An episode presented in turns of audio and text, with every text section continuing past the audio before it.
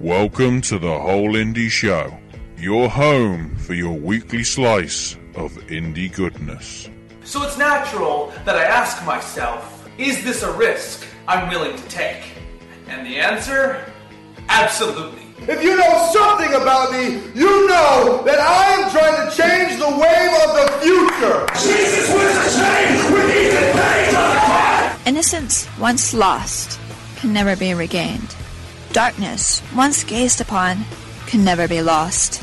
All things truly wicked start from innocence. Because I want to see you, see me, smash up. Come and play. What I want is Brian Danielson's head on a stick. This is my challenge to everybody on the independent scene, and that's to thrive. Thrive to be the best in the world.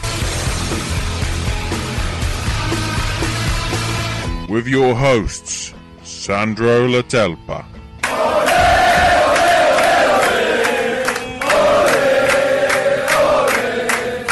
and Ashley Richardson. I'll tell you one thing, I knew we'd tear the fucking roof off.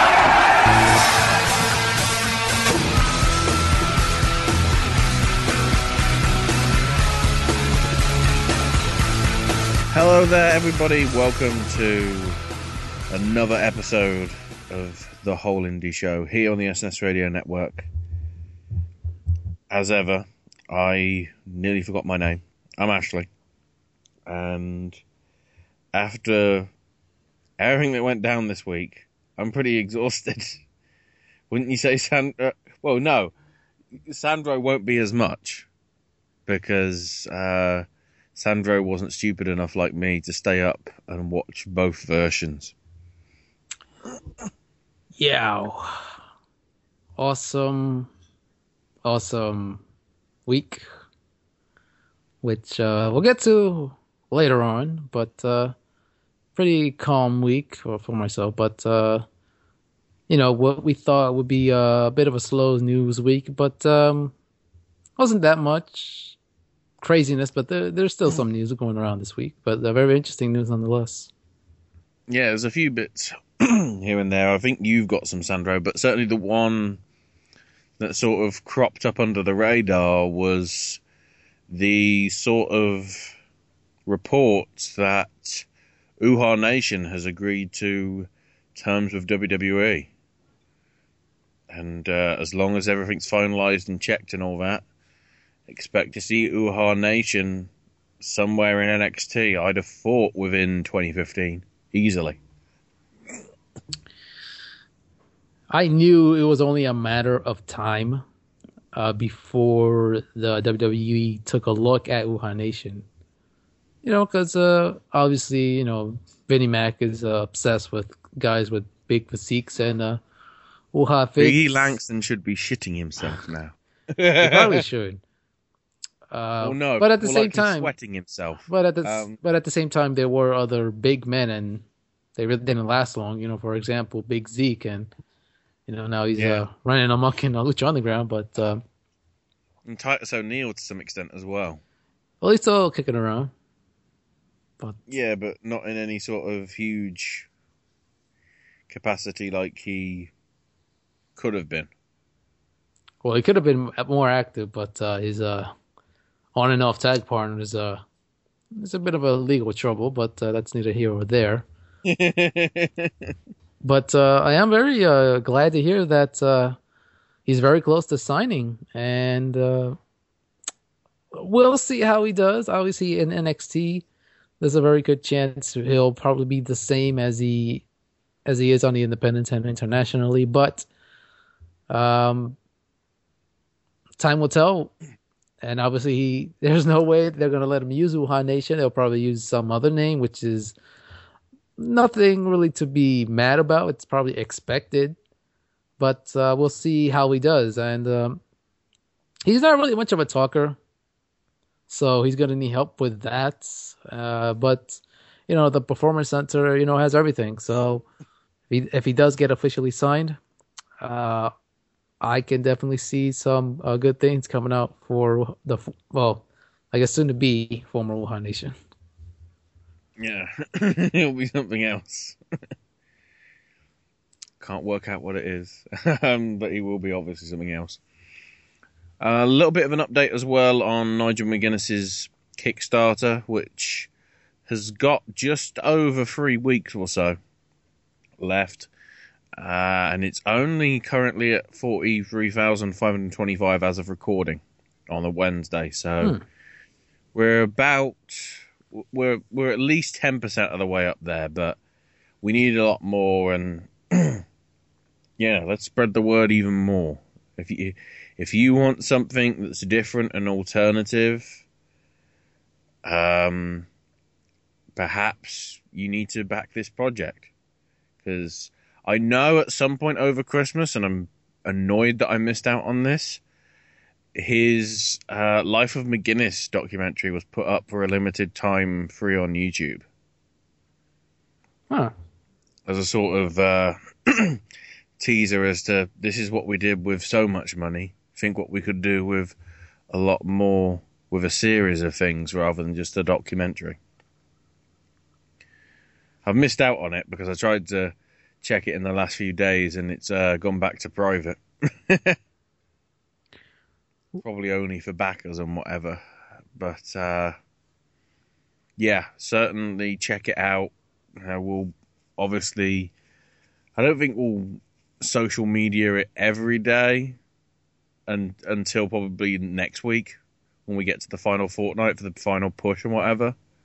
But seriously consider it, because... I'd have thought with the friends that McGuinness has, he might be able to get it on a network that can be seen by more people than El Rey. Probably. I mean, I don't know. Now, when is the, the deadline for that again? I think it's January thirty-first. Ooh. I think it's the end of the month. Yeah, um, I... No offense, but I don't think they'll make it to the uh, to the deadline in time. Well, I've I've known of some projects that have been really far off target and then really just gain momentum sort of towards the end. Like there was one for uh, one of the one of the gaming websites, ScrewAttack, having a gaming convention. And they were on two hundred thousand dollars for most of like the six weeks that they were on. And within the last couple of weeks, they made up the other eight hundred thousand dollars and managed to get the million or whatever that they needed to ha- make it happen. Surprisingly. It seemed like, you know, from out of the fire, they clutched it and rescued it. So... It's not over, and it's not like the one with um, the one we covered late last year with Drew Galloway's project, when they were looking for like two million and they had about two hundred, with about a week to go. I think it was something like that. It was, it was, it was much worse than. It, it wasn't even one percent on the little bar on Kickstarter. It was probably naught percent. It's that small a number. Well, well, we'll see what happens. Hopefully it does mm. at least close to make it, but time will tell. Yeah. Now. Now you've got a few stories, I believe, Sandra. Uh, moving on. Uh, updates on the W W N uh, experience, WrestleMania weekend. Uh, they officially announced uh, the all-woman uh show, and it will it will be officially be Shimmer Volume seventy-one, taking place on Saturday, March twenty-eighth. Uh, the show will start at twelve noon local time in California. Uh, the tickets are, you know, they're quite expensive, you know, knowing that it's WrestleMania weekend. Uh, first row is seventy-five dollars, second row is fifty dollars, and general is twenty-five dollars. Uh, of course, the talent hasn't been announced yet, but I would assume at some point, uh, late February, early March, we might get uh, a couple of announcements. But I'm pretty sure uh, cheerleader Melissa will be one of the many people on that show. more than likely. And prob- I'm guessing you, uh, Nicole Matthews will be there, given that she's champ.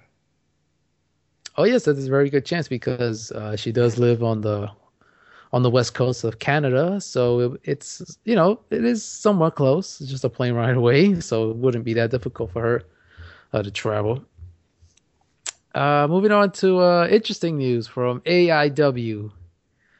After having a uh, pretty good, successful last show of the year for two thousand fourteen, they uh, officially announced their first show, uh, two thousand fifteen. It will not take place uh, later this month in January. It will take place next month on, uh, I believe it's on a Friday night. Yes. twentieth of February, I believe it is. Friday night, February twentieth, of course, in Cleveland, Ohio. With po- possibly the greatest title so far. You thought Charges to the Underhills was good. And the title of the show is I Choo Choo Choose You. Of course, inspired by that uh, one of the popular Simpson episodes in the early years. Yeah, that's why it was popular. It was from the early years. And of course, who should be on the cover? But it's none other than I would assume everybody's favorite couple in wrestling right now, Johnny Gargano and Candice LeRae.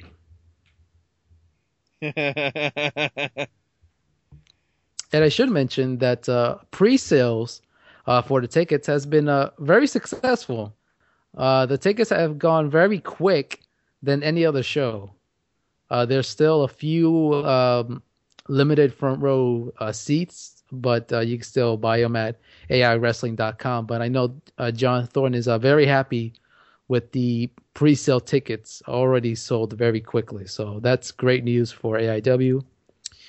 And uh, I know just recently, uh, last show of the year, Charge It to the Underheroes is officially released over at smart mark video dot com. You, you can buy the D V D or download the M P four or stream it on their video on demand. That's very nice to hear. Uh, now, is that all from you, Sandro? I just have some Dragon Gate news. Okay. A bit of an update from the Final Gate show. Uh, first off, update on B B Hulk. Uh, he did suffer a dislocated shoulder after his match with uh, Shingo Takagi, so he is out for an indefinite amount of time. Uh, there, there's a chance he'll probably show up at the uh, next Friday's Uh, January sixteenth Kurikan Hall show. But uh, there's probably not a good chance he's going to wrestle since he's still hurt. Update on the, the Brave Gate title situation. Um, apparently, Flamita is not even uh, taking the title because it is now officially declared vacant by the powers that be at Dragon Gate after uh, Flamita was not really happy with the way he won at the pay-per-view.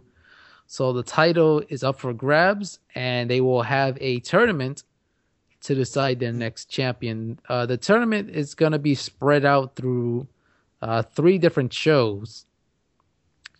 Uh, just announced the participants uh, in the tournament. Uh, we have Punch Tomonaga, Yuga Hayashi, Yosuke Santamaria, Doctor Muscle. So who knows who'll be under that mask. Uh, Jimmy Kakutora, Sachihoko Boy, Eita, and uh, Mister High Tension Kotoka. No Mister Q Q Tanizaki now like a dolphin? Damn it. No. Which is surprising, but uh, I guess they want to go in a different approach. But uh, the, like I said, I have two shows. Uh, the first first round for Block A will be this weekend, actually, on Saturday. And then the next day on Sunday will be the for Block B. And then on the sixteenth at uh, Kurikan Hall, they'll have the winners from both shows, and then the winner of the semifinals will meet in the main event to crown the new uh, Brave Gate champion, if I'm not mistaken. So we'll, we'll see what happens with the title. But uh, interesting things already kicking off for the, the first month of Dragon Gate. I'm sort of wondering if Mister Muscle is actually Flamita.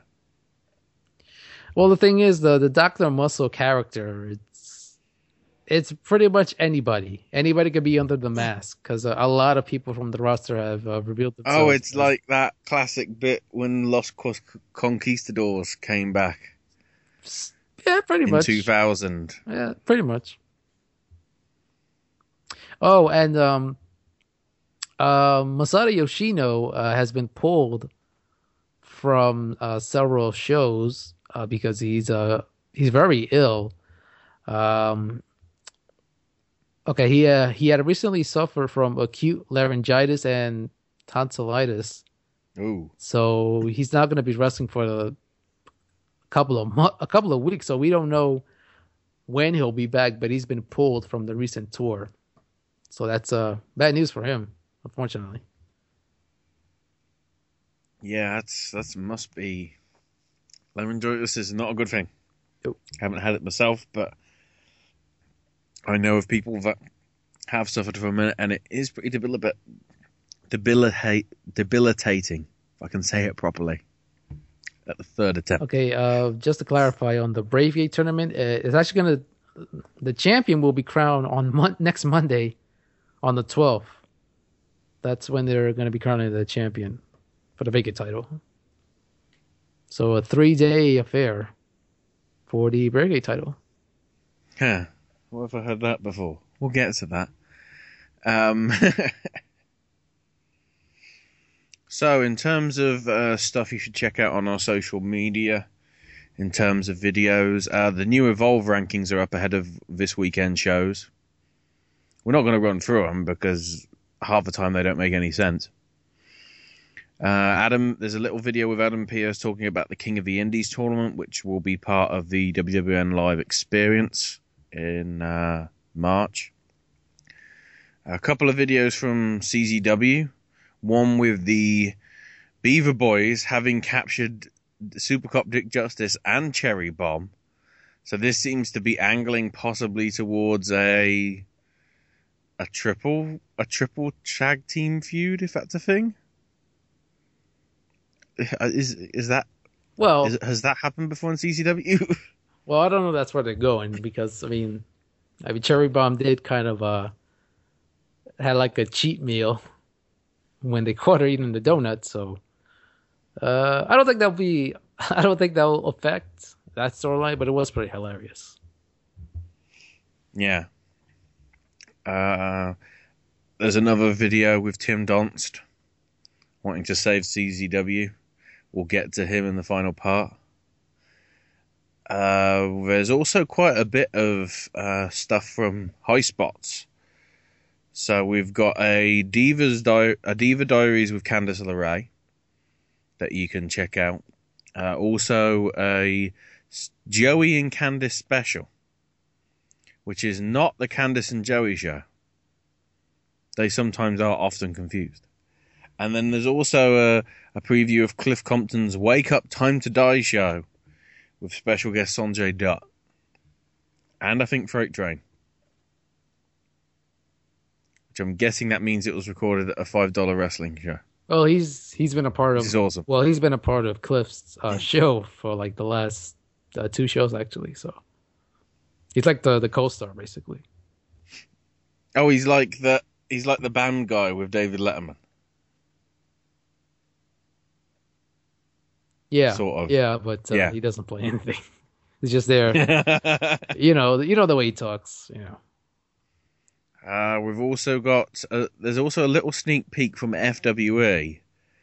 I'm guessing this is just the D V D and Blu-ray release of the film, or sorry, of the event. But I think it's night two of Refueled that's being shown.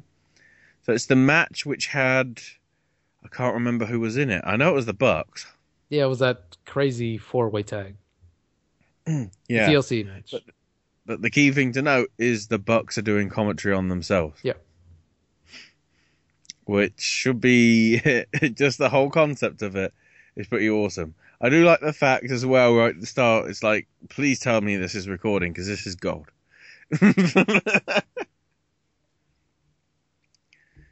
And also...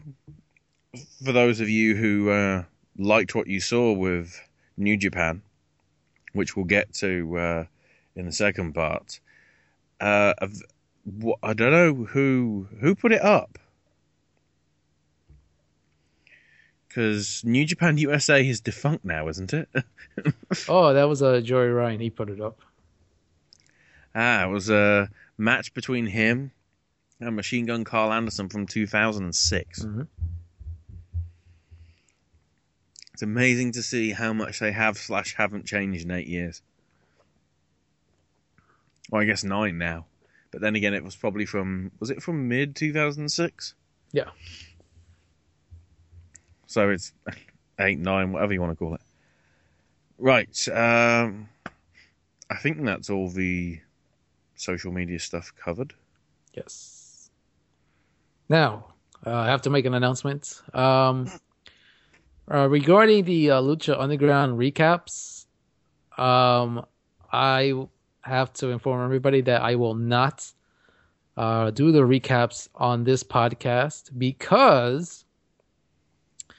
I have been um, invited to do the recaps over on Unplug from now on. Um, J J uh, sent me a message uh, last week and asked me if I wanted to do the recaps over on his uh, show, and uh, I decided to do so. Uh, so from now on, all the Lucha Underground recaps will be on the Unplug podcast. And that will officially start starting this weekend, as Unplug will return, I believe, on Sunday, if I'm not mistaken. So this week's uh, new episode, which features the Aztec Warfare match, Uh, that is the episode I will be recapping this weekend. Uh, by the time this gets released, I'm hoping it gets... I hope that podcast is out. Not sure if it's coming out on Saturday or Sunday, but I know it's it is coming out this weekend. I believe it's being recorded Saturday to be released on Sunday. Well, there you go. Uh, I will tweet it on our social media as well as my Twitter. But uh, speaking of Lucha Underground, uh, they actually released some information for uh, their season two tapings.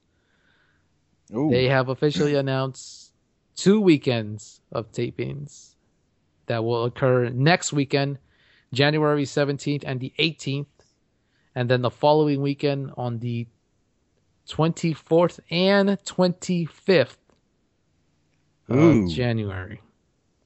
Ooh. So... that means there might be quite a few talents that are not going to be anywhere near Philly. No, no, no, there weren't. And um, of course, our t- all tickets are free. And I guess if you want some reservations in advance, uh, just email luchatickets at, at gmail dot com with the following information: your full name, phone number, email address, uh, which dates Uh, you want to attend for the tapings, and the number of people in your group if you choose to bring people to the tapings. You may you may just want to go on your own. uh, sure. So, I guess I guess this is sort of Lucha Underground theme, because we get to the results and we get to the T V tapings from Ring of Honor. Yes. Featuring a certain guy who more than likely will show up on that first set of tapings. Yes, of course, it's C M Punk. Now, um, if only. Or, well, at the, at the way U F C's going, apparently everybody's coming back. U F C must be desperate. Especially if they're taking drugs. Um... oh, yeah. That's stuff. Sandro wishes to make no comment.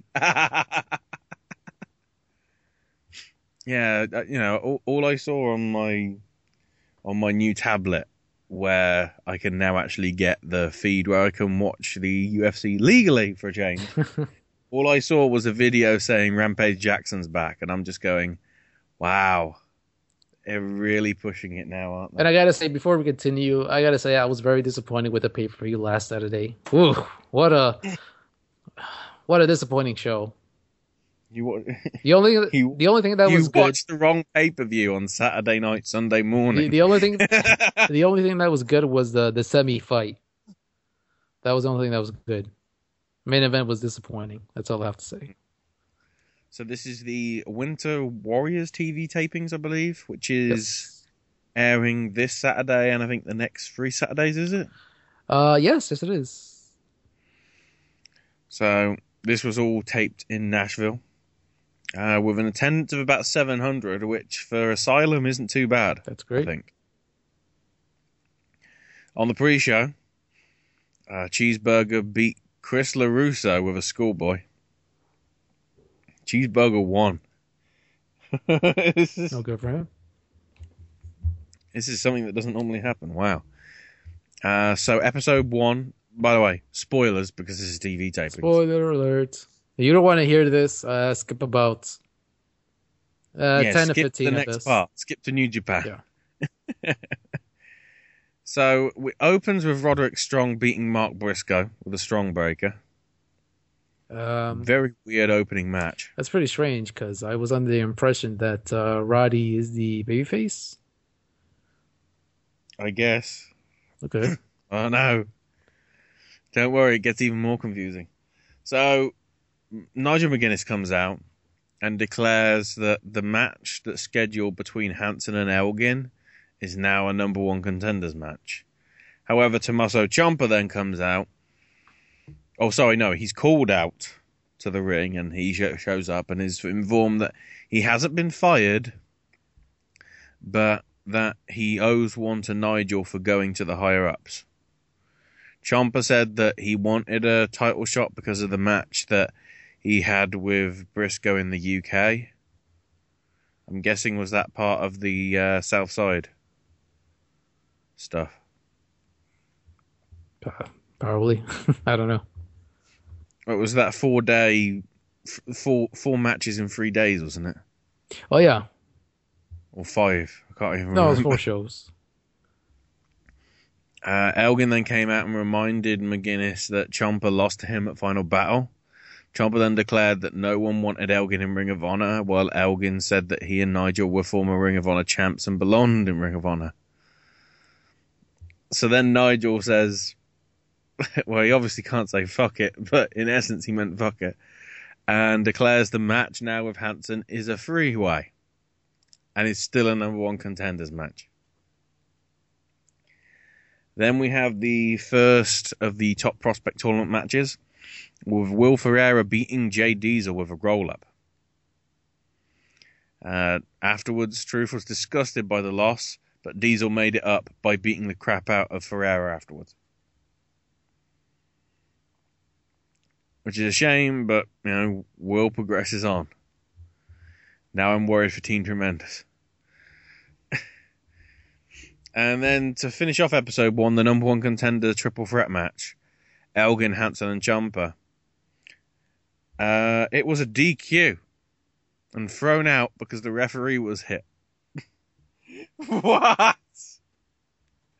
This doesn't make sense. What are you doing, Ring of Honor? God damn it. Ugh. Then we get to episode two. It gets a bit more normal now. So it opens with Frankie Kazarian beating Cedric Alexander with the Unprettier. Which I'm pretty sure that isn't called the Unprettier when Frankie does it. Uh, then the second match in the Top Prospect tournament saw Donovan Dijak beat Jake Durden with a knee to the face. Interestingly, the Decade came out to watch during the match. So I think that's a sign that uh, Donovan might be getting, might be winning by default. Then there is a interview with Alberto, El Patron. Uh, Alberto says he isn't a sports entertainer anymore. And that he's after the world title until Truth Martini and Jay Lethal show up. And Jay Lethal continues his cause to state that the T V title is the title in Ring of Honor and not that title that Jay Briscoe holds. Which is interesting, because which is the one that's going to be in the main event of every show. More than likely. Not the T V one. Uh, Alberto tries to talk Lethal into fighting, but Truth tells Alberto to get in line and leaves with Lethal. And I still don't know why that happened, but regardless. Uh, Nigel then brings out Jay Briscoe to make an announcement. And apparently Jay wants a four-way in Las Vegas. By four-way, we actually mean wrestling match. It's not some crazy, you know, southern thing. Uh, yeah, so by the looks of it, your main event for the the Vegas... Is that... Is that... That isn't pay-per-view, is it? The anniversary show? Yeah, it is. No, it is, isn't yeah. it? Yeah. So that'll be a... It'll be a fatal four-way. Dover's elimination.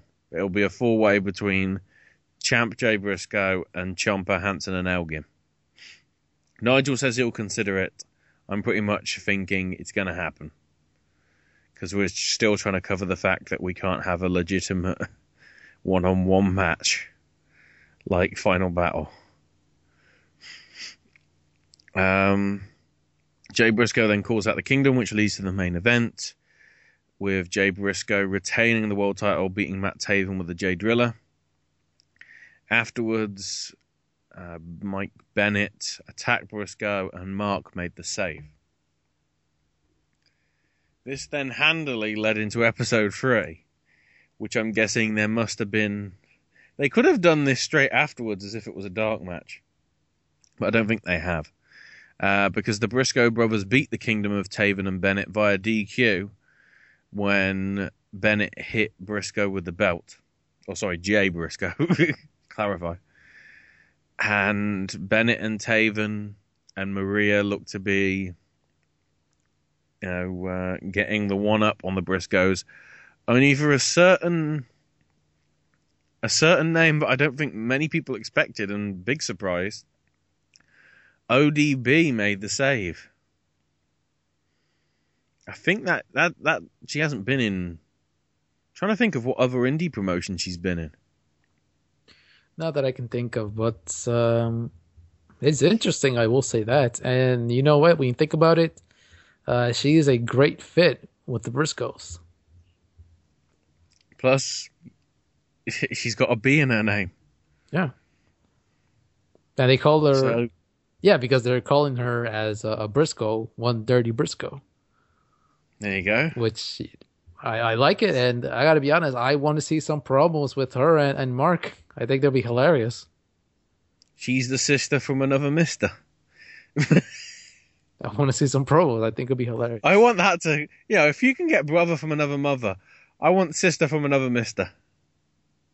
If O D B's listening to this, see if you can wangle that your way into the bloody interviews. Why not? um, continuing on in the Top Prospect Tournament for episode three, uh, the Beer City Bruiser beat Mikey Webb with a D D T.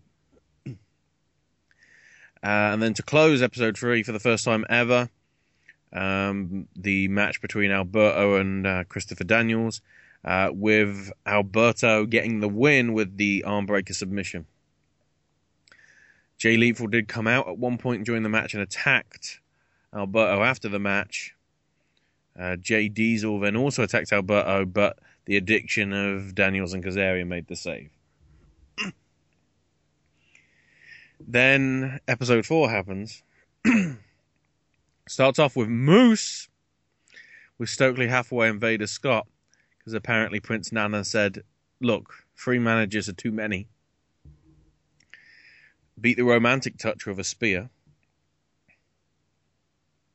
Uh, the Decade comprised of Jimmy Jacobs, Adam Page and Chris LaRusso, or B J Whitmer, beat three opponents when Paige got the pinfall with the Adam's apple. Apparently, there are some reports saying that the three opponents that they faced were actually security guards. At some point earlier in the night, I guess, when security had to be called for some bit. Uh, LaRusso was apparently on trial, but uh, got beaten up by Whitmer after, it says after they lost the match. But they didn't lose. So I guess they just beat the shit out of him anyway, for the sake of it. I don't know. Uh, the final match in the Top Prospect tournament saw Ashley Six beat Dalton Castle with a chokeslam. I'm sort of disappointed by that. Because I, I, you know, I like a bit of Dalton Castle. Don't misconstrue that, please. Oh, um, I don't know. Then Adam Cole came out to address the crowd. Brought a chair in the ring, looked at the camera, dropped the mic, and flipped the middle finger at it and left. Didn't say anything. Just... I don't know what that was for, but yes. Adam Cole, baby. Adam Cole. It's really interesting. I don't know if it's um, if that's a way to write him out from the promotion, or they're trying to build up something. But it's, it has me intrigued, I will say. So we'll, we'll see what happens in the upcoming weeks. There's, there seems to be a lot of people now starting to get pissed off at Ring of Honor, seemingly. Elgin, Ciampa, Cole. It sort of looks like we're trying to do another stable to try and bring down the company. No, I don't want to see that. Because it really worked with Scum, didn't it? It made one of your best guys go and steal the show at N X T. It may sound harsh, but it's true. The guy that the only people were really talking about back in December was some bloke called Kevin Owens. I don't know who he is. But, uh, whatever. Uh, the main event of the T V tapings for the final episode saw a triple threat match for the T V title with Jay Lethal retaining, beating A C H and Matt Sydal. Oh, that's not a surprise. So it looks as if it's going to be... Uh, I don't know. I'm trying to think what was the mat. What was his name? Sweet Machismo. So basically, it's Randy Savage versus. Oh, what was his name back in uh, Mil Mascaras? Was it? No. I don't know what you're talking about. Alberto. Before he became Alberto. When he was in triple A. Oh, you mean... Dos Caras Junior, yeah. That was it. I remember the name eventually. Yeah, but yeah, overall, doesn't look too bad, actually, of recordings. And I think the that is, as I say, shows coming up, so that'll be the tenth, seventeenth, twenty-fourth, and the thirty-first... And the next tapings is actually pretty much before that on the thirtieth. With isn't that the one with Alberto versus A C H for no reason? No, I think that's the one with uh, A E P and uh, Roddy, because uh, him and A C H, that's going to happen on Philly. All right, yeah, yeah. I remember now. I'm not even sure if that's going to be a T V taping or that's just going to be like a strictly... That might just be a live event. Yeah, probably a straight to, uh, I guess, V O D in this case, V O D. So, um, that's all the Ring of Honor stuff. And that's all the result... Well, not all the results uh, for this week. Because coming up next, it's the New Japan Hour, probably. Because we've got Wrestle Kingdom to review. We've got a lot of big announcements for shows coming up for twenty fifteen from them as well. And also some results from the the New Year Dash, or a k a. New Japan's Korakuen Hall show. As well as the upcoming, or some of the highlights from the upcoming cards from them. Which means we'll be covering the New Japan... C M L L Fantastica Mania shows, and also the New Beginning shows, which is their first real big shows, if that's a thing. Yeah, they're big. So New Japan will be coming up in the second part of this week's whole indie show.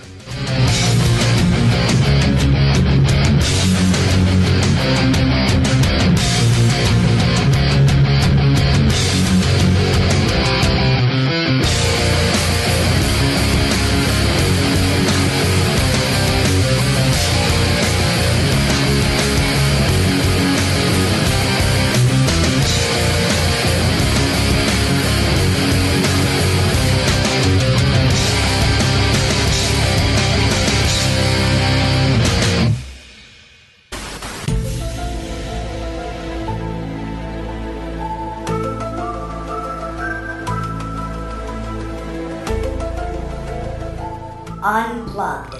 C T. You want answers? I think I'm entitled. You want answers? I want the truth. You can't handle the truth.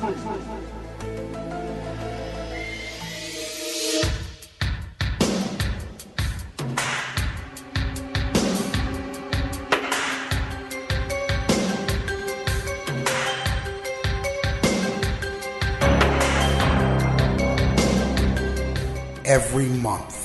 On the S N S Radio Network. Check out the podcast that deals with conspiracy theories, mysteries, and the unknown.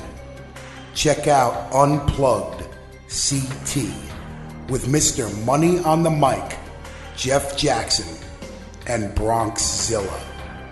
You have questions, we have answers. Keep an open mind because the truth is out there. The truth shall set you free.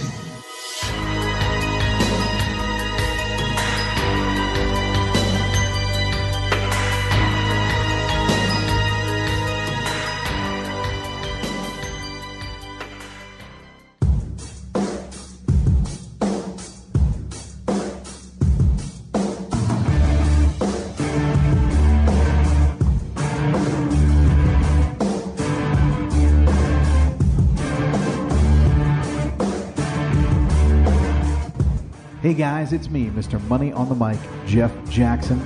Just a reminder for you to listen to Sunday Night Showdown every pay-per-view Sunday, as I'll be joined by my broadcast partner, the Bronx Father, Tony J. Mirabella, Harmony Boom Boom Jackson, and Mark the Shark DiCarlo, as we provide the best pay-per-view coverage of the W W E.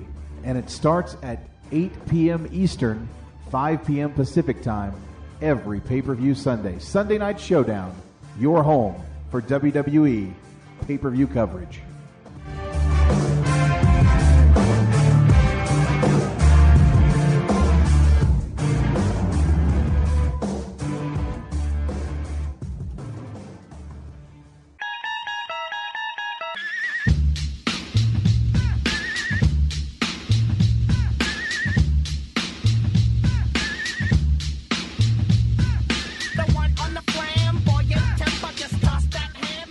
Hey everybody, this is the Bronx Father to tell you about the Get in the Zone podcast every weekend right here on the S N S Radio Network with myself, my co-host Anthony Farley, and bringing you the T N A recap. No! God, please, no! No! L Train.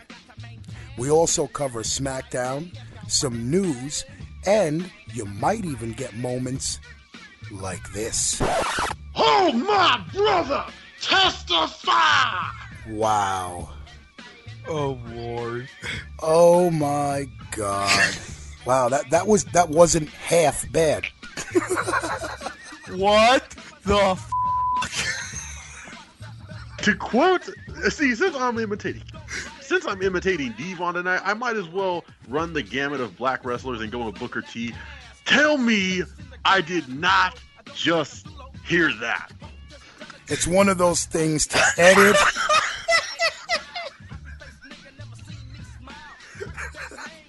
To edit or not to edit, that is the question.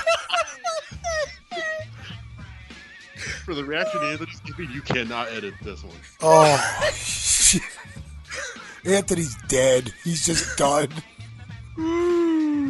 Oh, we might as well just end the show right now. So, check out the archive every single weekend and drop us an email anytime, S N S get in the zone at gmail dot com, right here on the S N S Radio Network. The kid, you dig that? There you go. Don't shut me. I think I'm going crazy.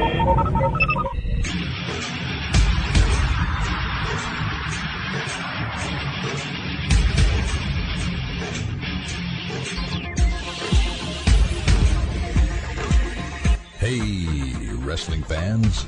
Do you want a break from the day-to-day ins and outs of the W W E, T N A, and Ring of Honor? Do you like talk radio that pulls no punches? And do you like your sci-fi and fantasy? Well, tune in to the Elite Force podcast each and every midweek with Chuck W. and each weekend with William Walkie Walker and Mindwipe. Exclusively on the S N S Radio Network and the Chris Jones Gaming Network. Yeah.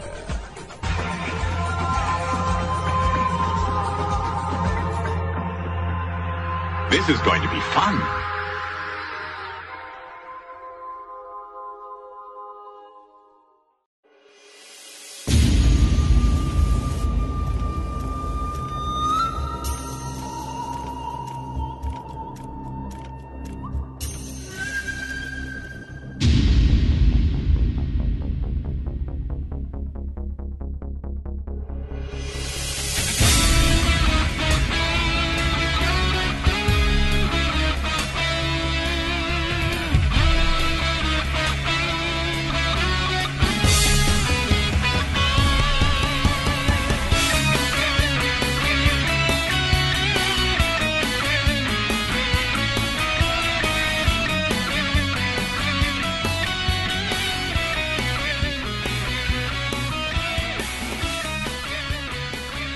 Welcome back to uh, the middle segment of this week's Whole Indie Show with Ashley and Sandro, and boom, New Japan happened. Hopefully a lot of you watched it. I mean, from what I've from what I've heard, they they did pretty well in terms of live stuff.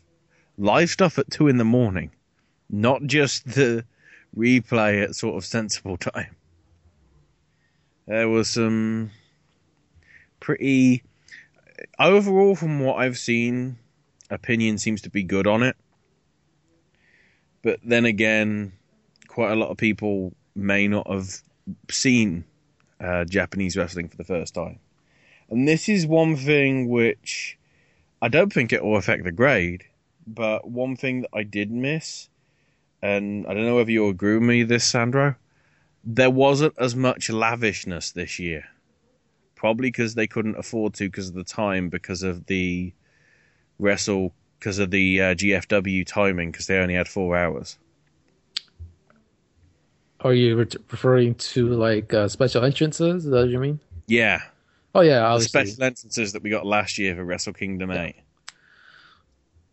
Well, because of uh, unfortunately, because of time restraints for us here in North America, that had to be cut out, which is unfortunate. But uh, they uh, they went right through it. They just went for it really quick. Like you gotta get yeah. the thing through. That was the one of the pleasing things. There wasn't actually a break like there normally is. There wasn't. But I'll I'll, I'll talk about that. Maybe. But, oh, I'll talk about it later. But yeah. Um, uh, from what I've read, apparently, from people that were trying to watch it through the Flips app. That was a complete disaster. Oh, dear. Um, apparently, a lot of people tried to watch it there, and it completely fucked up everything. There were a lot of streaming issues. There were some audio te- uh, difficulties. Not everything was in sync. It crashed. And uh, I guess the the people that were handling the app, it's based out of Ireland. And... They had a lot of server issues, so excuse me. I know uh, Jared had mentioned that uh, they were offering refunds for those that uh, order it through the Flips app. But uh, yeah, so and also there were some other issues here in North America because through certain uh, cable or satellite providers, if you wanted to watch it live at two in the morning, some carriers did not show it because they were showing the replay of the U F C fight or the U F C pay-per-view, excuse me, mm-hmm. about two hours prior. And there were in some places that didn't even show the replay in uh, prime time. Um, I know um, uh, Sassy Steffi, uh, she tried to watch it on the, the replay. And apparently through her cable provider, they weren't even showing it. They just showed a, a blank screen. Wow. She took a picture of it. See, uh, thanks. Uh, I, I think she said her big cable provider was Bell. Like, this is what I'm getting. A blank screen. That's good. So there were, you know, several issues with the cable providers, which is very unfortunate. But this was a solid show. And let's talk about it right now. So the opening pre-show in front of, and this is interesting as well, there was only thirty-six thousand. So it was a bit down on last year's forty thousand plus. Well, um, by the time the main event ended, ended, you can tell there were several sections that uh, were not used at all, which I'm very, very surprised to see. I have heard that supposedly there were like sixty thousand people going to the show, but we only got like half of it. So I don't know what the hell happened. I did read that tickets were still selling before the show even started. So I don't know if that was uh, the buildings uh, wanted to make it smaller or maybe New Japan itself. I don't know, but it's uh, very disappointing to not have many people in the Tokyo Dome, because I'm pretty sure they, they could have sold it.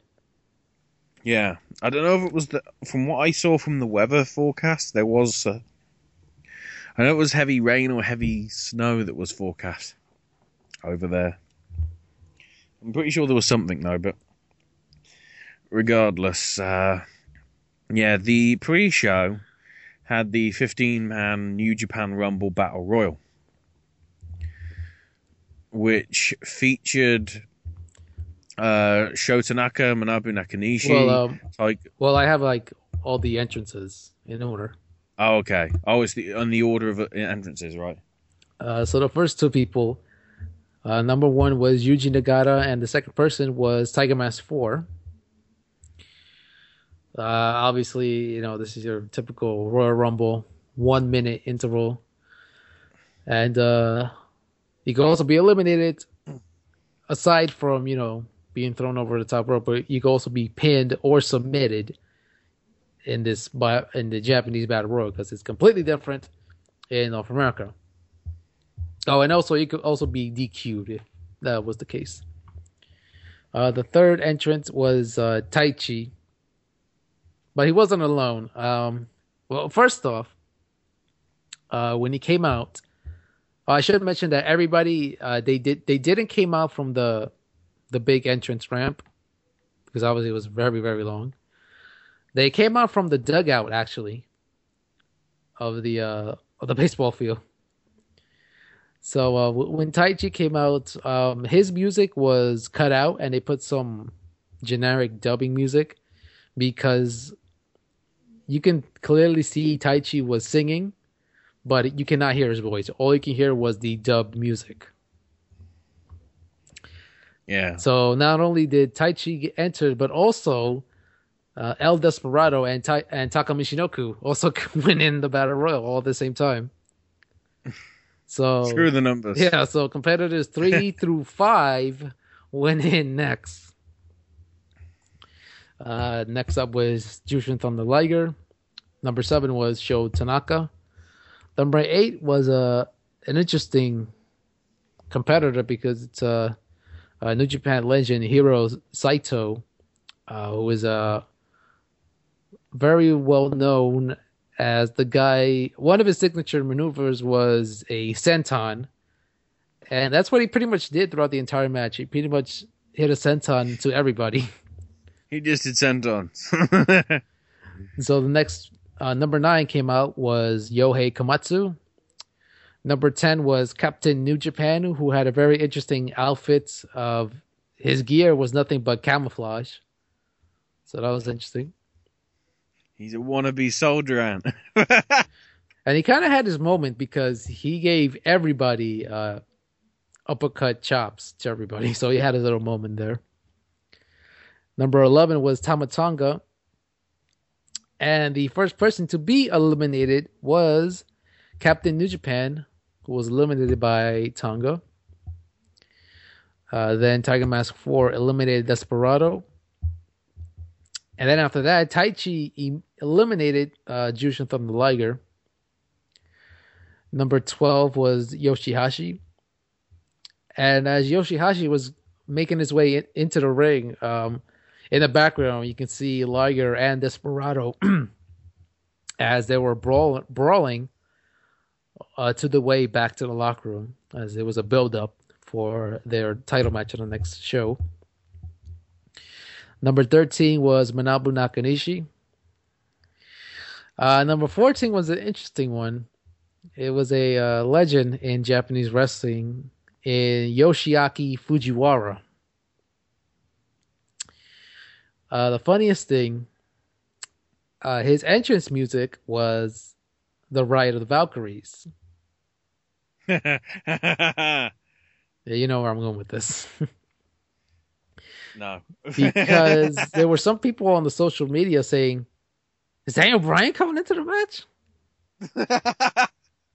People were actually convinced that Daniel Bryan was about to appear. He is, you know, that was that's that was his special announcement. Secretly, I'm going to Japan, guys. Uh, Fujiwara, Fujiwara um, he's a, a sixty-year-old guy, and he looks in terrible shape. And is this the Great Kabuki? No. Okay. Well, you already spoiled it, but I was going to get there. Well, no, because you were just saying about a sixty-year-old guy. I'm talking about Fujiwara. Okay. Yeah, he looked in terrible shape. And I don't know why he didn't decide to wear a shirt, because he should have. And the last one, well, because he actually already spoiled it, was the Great Kabuki, who's actually sixty-six. Yes, but um, well, he probably looked in better shape because he wasn't, uh, you know, he had his gi and everything, so that pretty much helped him. But he had his nunchucks out, and he. You know, for a guy in his sixties, he could throw those nunchucks pretty good. I will say that. So, as uh, everybody's in the ring, everybody stops because they're in awe of the sight of Fujiwara and Great Kabuki. So, uh, Taka Michinoku decides to go after Kabuki, but then Kabuki spits mist in the eyes of Taka. And because of that, uh, referee Tiger Tori decides to D Q the Great Kabuki for, I guess, an illegal move. So he's out. So he literally just came out, split mist, and then he was out. And uh, I think after that, uh, Fujiwara decided to lock in the Fujiwara armbar to Taka Michinoku, and then Taka immediately tapped out. So he was eliminated. And then after that, everybody decides to, to dogpile on Fujiwara, as uh, Fujiwara was pinned. So he was out, which is probably for the better, because you don't want to, like, seriously hurt two guys in their sixties taking bumps. So that was probably the, the easiest way to get them out of the match. Uh, after that, the Young Lions of Komatsu and Tanaka pinned Taichi, and he was eliminated. Uh, then everybody dogpiled on uh, Saito, so that he was out. Uh, Yohei Komatsu was uh, eliminated after being torture racked by Nakanishi. Uh, Nakanishi was then eliminated after he was pinned by everybody else. Uh, Sho Tanaka was pinned, so he was eliminated. Uh, after that, um, Yoshihashi was eliminated by Tama Tonga. Oh, no, excuse me. Uh, Tama Tonga was eliminated by Yoshihashi, excuse me, after he tried to charge right after Yoshi, but then uh, Yoshi threw him up over the, the top rope, so he was out. So then it was out between Nagata and Yoshihashi, but uh, eventually uh, Yuji Nagata pinned Yoshihashi, so he wins the pre-show battle royal. And seventy-five million yen. One of the interesting things I will say, um, yeah, if you looked at, I, I think somebody in the production truck was a fan of Street Fighter two, because when when you see on the Titantron, they do the, the countdown clock, and the, the font of the of the screen was totally something from Street Fighter two. So I'm pretty sure somebody was a fan there on the production truck. Uh, I should mention that a couple of days before the events, um, Yuji Nagata uh, went on through the media and uh, voiced that he wasn't really happy that he was in the, the pre-show battle royal, saying that he was disappointed that he was not on the main card. Now, moving on to the main show. Uh, first match was the fatal four-way match for the I W G P Junior Tag Team titles. Yeah, big, big, big opener, to be honest, in terms of probably Western appeal, considering it was, you know, Ring of Honor Tag Champs and, of course, I W G P Junior Champs, Red Dragon of Kyle O'Reilly and Bobby Fish, defending against the Time Splitters of Kushida and Lex Shelley, Forever Hooligans of Rocky Romero and Alex Kozlov, and some group called the Young Bucks. Yes. And it was a pretty damn good opener. I mean, I don't want to say it was pretty similar to the match that they had a month ago, but it sort of was. But that isn't a bad thing, because they all know how to do their stuff and get the right spots. Um... This was a, a pretty good match. It actually went longer than I expected, because I thought they were going to get within ten minutes tops. But they actually went uh, thirteen minutes. So that was a bit surprising. Uh, yeah, there was a, a couple of good spots here and there. Um, one of uh, one of the things I want to mention was, usually Rocco Romero does the charging clothesline. It does it over and over again. Uh, so he did do it, but he did it on two teams simultaneously, when uh, I think it was the, it was on uh, Time Splitters and I believe Red Dragon. So all four guys were on opposite corners of the turnbuckles, and Rocky hit on everybody. That was a good spot. I remember there was also one moment where I believe Red Dragon had the Bucks on their shoulders, and Rocky Romero was about to do a uh, slice bread number two off the top uh, top rope. But as the Bucks went over, they decide to pull a ricochet and land on their feet. And that's when they decide to do a super kick party onto everybody. That was a pretty cool spot right there.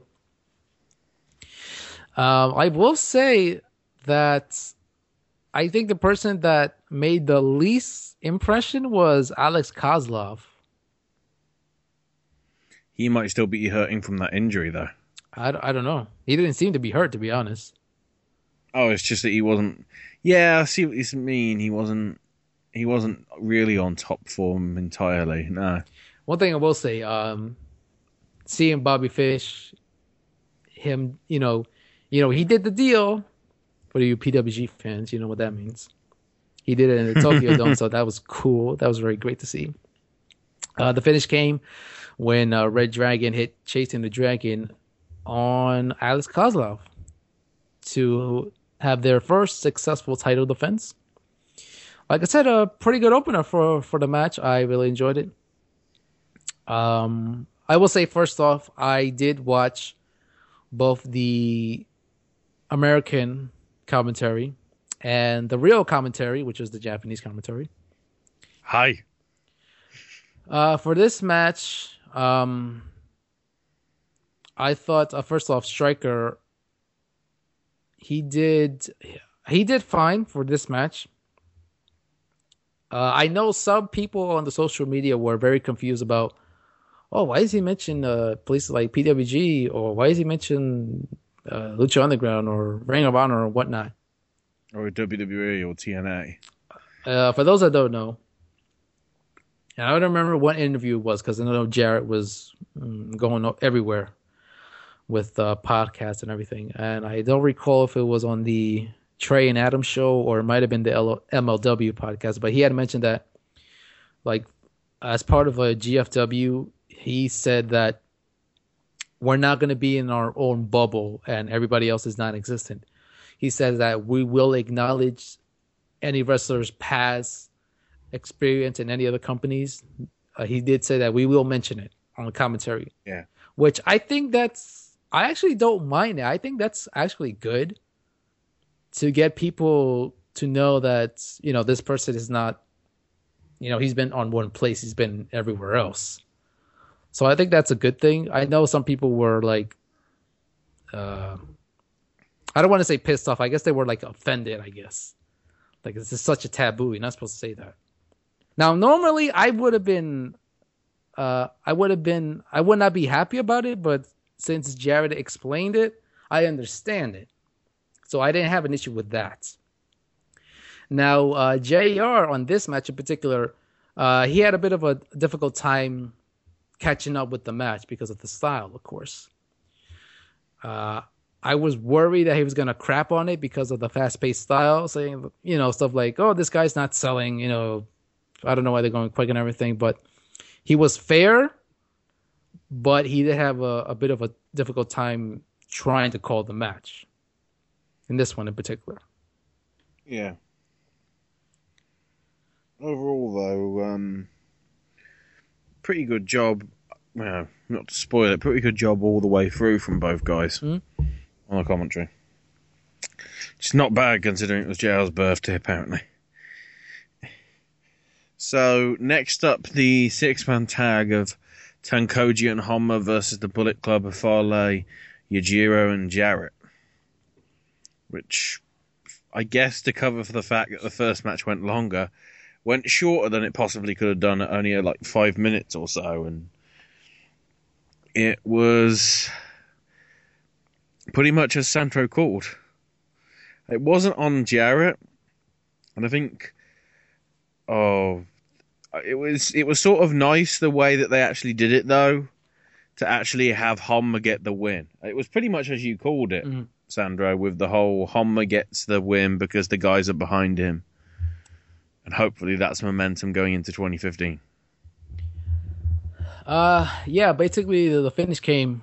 Um, Yujiro uh, had uh, Honma, so Jarrett could attack him. Jarrett had the guitar in hand and smashed it, but just in time, Honma got out of the way and Yujiro got the guitar shot.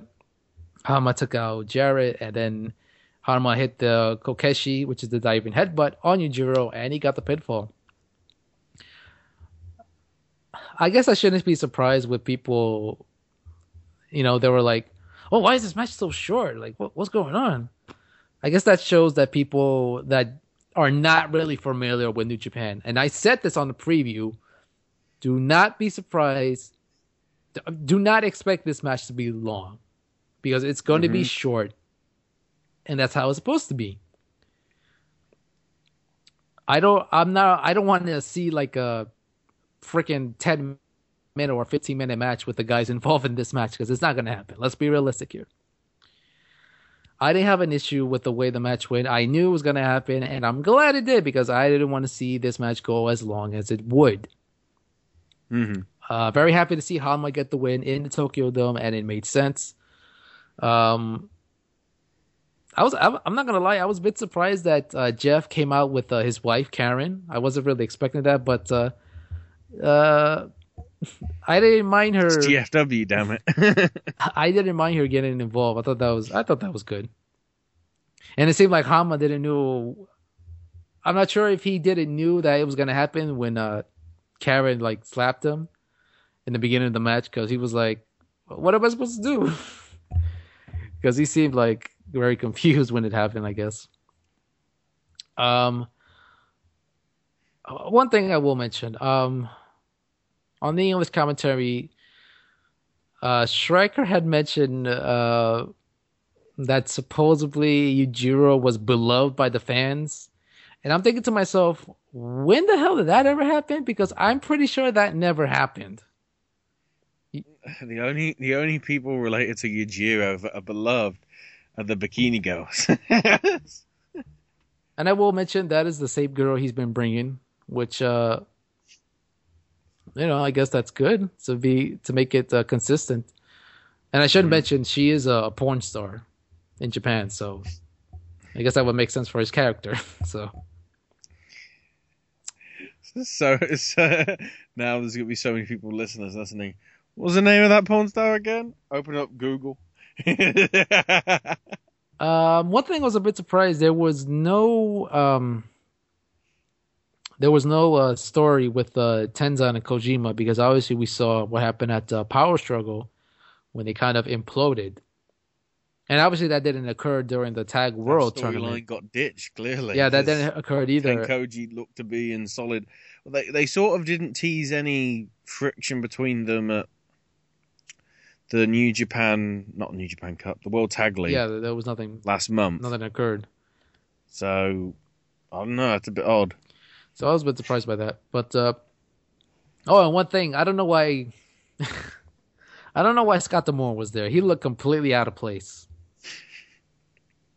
I, I don't know why he was there. You know what that match needed? Restart. Bruce fucking fuck. Yeah. Which, don't be surprised if he kind of aligns himself with Jeff Jarrett, because, you know, he was a former N W A champion. So, yeah. But anyways, the match was fine. I don't know why people are going up in arms about this match being so short. It's like, come on. So then next up, we had Team Yano with Toru Yano, Yamauchi Marafuji, Mikey Nichols, and Shane Haste taking on Team Suzuki Gun of Takashi Iizuka, Shelton X Benjamin, Lance Archer, and David Boy Smith Junior Unsurprisingly, this didn't go that long, which, knowing who's in it, isn't a surprise, and I guess it was sort of... Well, it wasn't Yano that got the victory, but it was Yano's team that got the victory, with uh, Marafuji hitting his uh, K O on Iizuka. I can't remember. Did Iizuka try to go after the commentator, or was that completely forgotten about? He did not even once try to go in this direction. I guess it would have been too confusing for the English audience to go, why is he attacking him? Well, I mean, uh, if you noticed, um, Stryker had uh, kind of mentioned by side saying that uh, uh, we got to be careful here when Iizuka was making his way down, so... He didn't really explain what was going on, but uh, he was kind of expecting something to go down. So I guess the question is, did he plug Toru Yano's D V D enough? Uh, no, he didn't. Yeah. I don't know, he didn't. But um, there isn't. There needs to be more shilling, Matt. Come on. And once again, the people once again are going up in arms about, why is this match so short? Why is it like this? What's going on? Why do you, why do you complain about short matches at WrestleMania?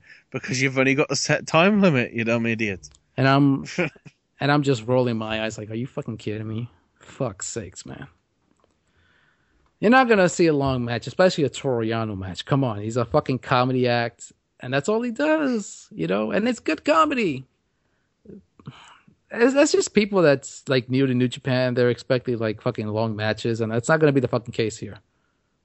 I, I I guess people expect way too much, I guess. I don't know. If if a match with Toru Yano goes ten minutes, have a heart attack. Well, uh, the match itself, uh, I'm glad it was short. Um, they had the little moments here and there. Uh, one of the things I will mention, um, and I don't know if you noticed, and it was during, uh, I guess it was in the first minute. Uh, I think it was Shane Haste. Uh, he picked up uh, Lance Archer, and he hit the, the running power slam, Which was funny because Davey Boy Smith was in the corner. And after Shane Hayes hit the, the power slam, you can tell Shane Hayes fucked up because he gave a look of, oh shit, what the fuck did I just do? So I'm pretty sure Davey might have a talk with uh, Shane backstage, but it was kind of awkward when I saw him, like, oh, he, wow, he did that? Have those backstage videos been put up, or have not all of them been put up? Yeah, probably not. But, uh, that one didn't get put up because there was a fight, probably. And I gotta say, um, I think it was Mikey Nichols. Uh, he got chokeslammed by Lance Archer. Holy shit! That he sold it like a million bucks. And from the camera angle that was shot, it looked brutal. So I gotta give kudos to both guys there. Uh, Benjamin, yeah, Benjamin was there. You know, you know, he was there. That pretty much tells you his New Japan run, so you know. And um, it was there. That'll be his epitaph. And I gotta say, man, then Marufuji beat the crap out of Iizuka. Holy shit! Iizuka is not a young guy. He, he's like in his fifties, and I was. I sense that might be happening on the. There uh, might be a fight between those two on the anniversary show. And I'm really surprised the way he just kicked the crap out of Iizuka. He fucking kicked him on his head right before he hit the the tiger uppercut knee. It was fucking brutal, but it was fun to watch at the same time. So I don't know if they're they're hinting that uh, Iizuka is uh, on his way out as far as wrestling is concerned, but uh, I was just surprised to see it. Speaking of hard hitting, match four, the uh, knockout, technical knockout submission, U W F I referee stoppage match. Sakuraba versus Suzuki. This was sort of what you'd expect. Two, it's fair to call them both veterans, isn't it, Sandro? Uh, well, Sakuraba's a veteran in M M A. Yeah, I, I was certainly in that aspect. That's what I'm thinking about. But they have fought in M M A fights, haven't they? Well, this is a U W F I match, so yeah, you could say he was a veteran. Yeah, that's what the music was at the end, then. Yeah. The U W... I wondered, like, I've not heard this music before. Yeah, it's the U W F I theme that was played after the match. I got it. And you go ahead. No, I was going to say, we got to talk about Suzuki's awesome look. White. He was... He, he came out wearing his old uh, Pancrase gear, which is the white. Not only did he wear his old gear, but he also he also dyed his hair white. And it was not blonde, because some, some people said it was blonde. It was not. It was clear white. His hair... I didn't like how as well there were some people on social media going, why isn't he wearing blue? It, he had his hair white. He had his eyebrows white. He, this guy went all out. Because it shows that... he really cares about having this match. Not only that, but when you saw him came out, I, I don't know if you noticed it, but he looked a bit leaner. Like he lost a, a good amount of yeah, weight. Yeah, he did actually look a bit more, I can't really say slender, but yeah, yeah, he looked he looked a bit more toned than he has done in previous, certainly with a G one a few months back. That just shows you that he's serious about this match. And, you know, I'm sort of surprised that they gave him the win because quite a lot of people were thinking Sakuraba would go over. But Suzuki, I guess the key thing is Suzuki went over with a rear naked choke, but it was a referee stoppage, was it not? I don't think Sakuraba tapped. The ref just had to say, right, that's it. He clearly, he clearly isn't going to tap. Fuck it, Suzuki wins. Yeah, um, Suzuki hit the the Saka Otoshi, which is the reverse judo throw into the rear naked choke. Uh, Sakuraba passed out, basically, and that's when the ref decided to ring the bell. Uh, this match went a bit a bit longer than I expected, you know, about nine minutes. But uh, for what it was, it was actually it was actually good. I will say it was better than what I expected. Um, I I really enjoyed how they just decided to beat the crap out of each other at the at the entrance ramp. Uh, they went like halfway through the ramp and decided to, to kill each other right over there. But um, you know, like I said, uh, Suzuki looked good, but um, I don't know. It looked like uh, Sakuraba wasn't. Uh, he didn't look as good as Suzuki.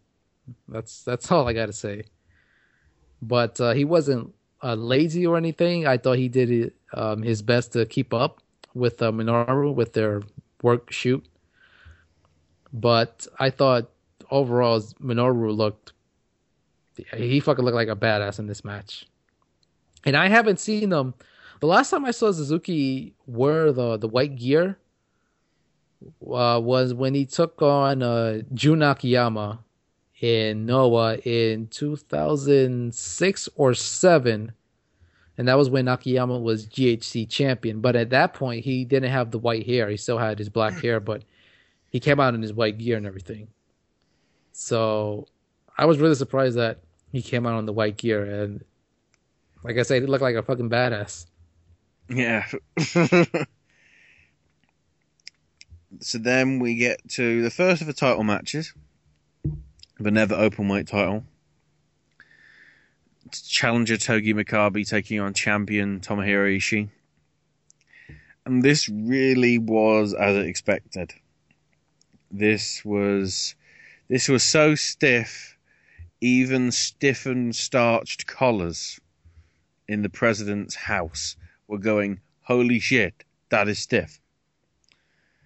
These guys pretty much beat the shit out of each other. Like uh, we both called last week, Sandro, and it was a pleasure watching it. Of course, the obligatory slobber knocker had to be somewhere in this.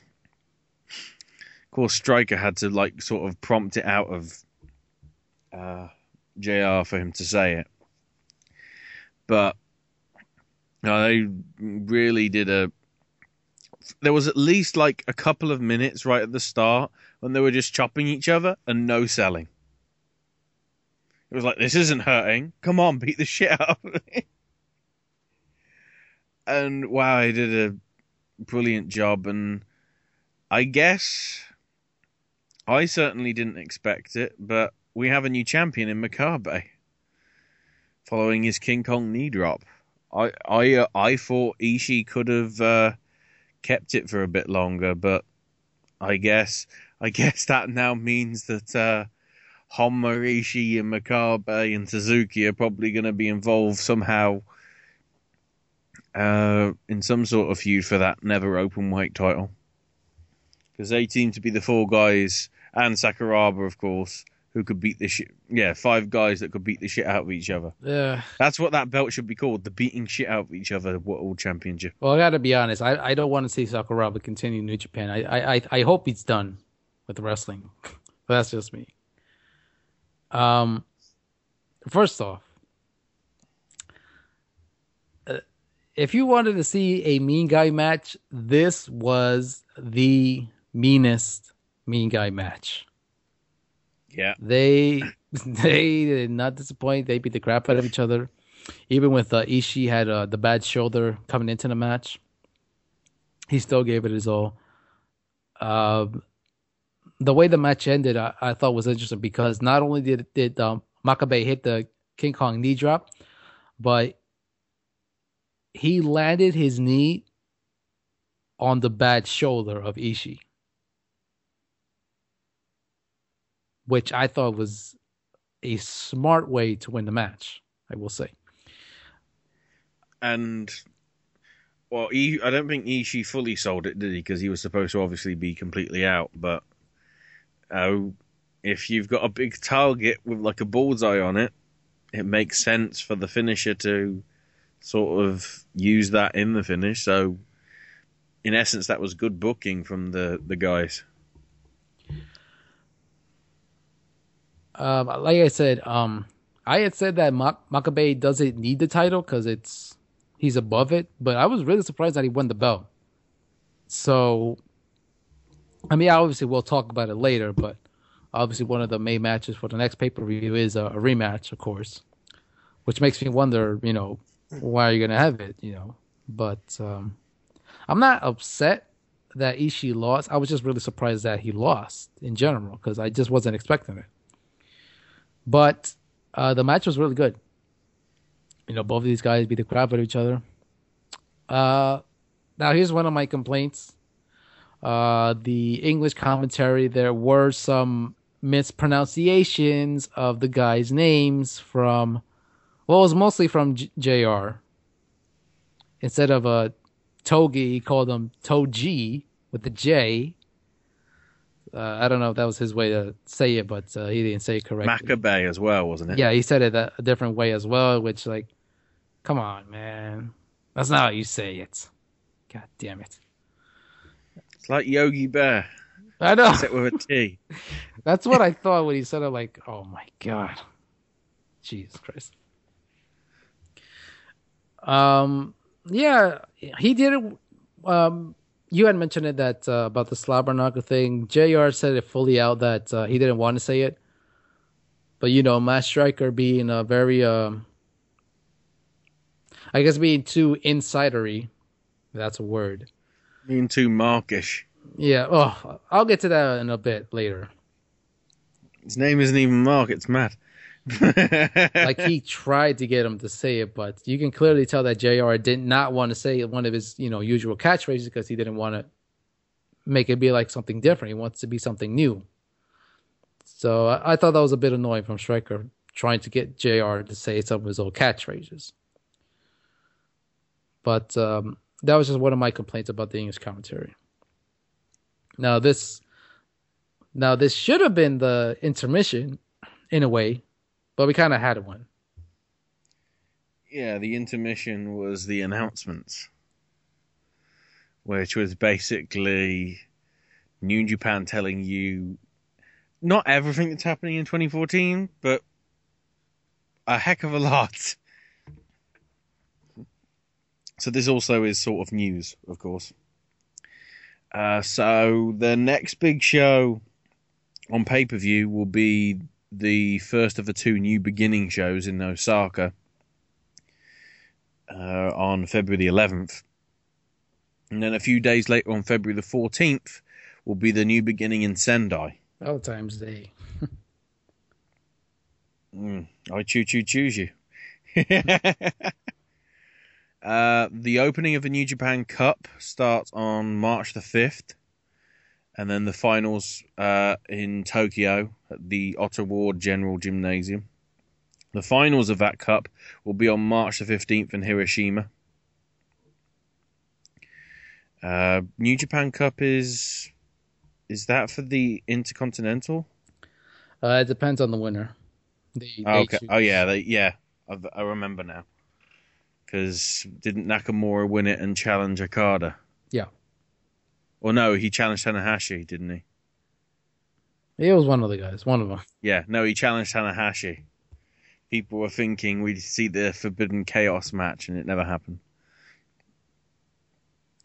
So, uh, Invasion Attack twenty fifteen will be April the fifth at uh, Sumo Hall.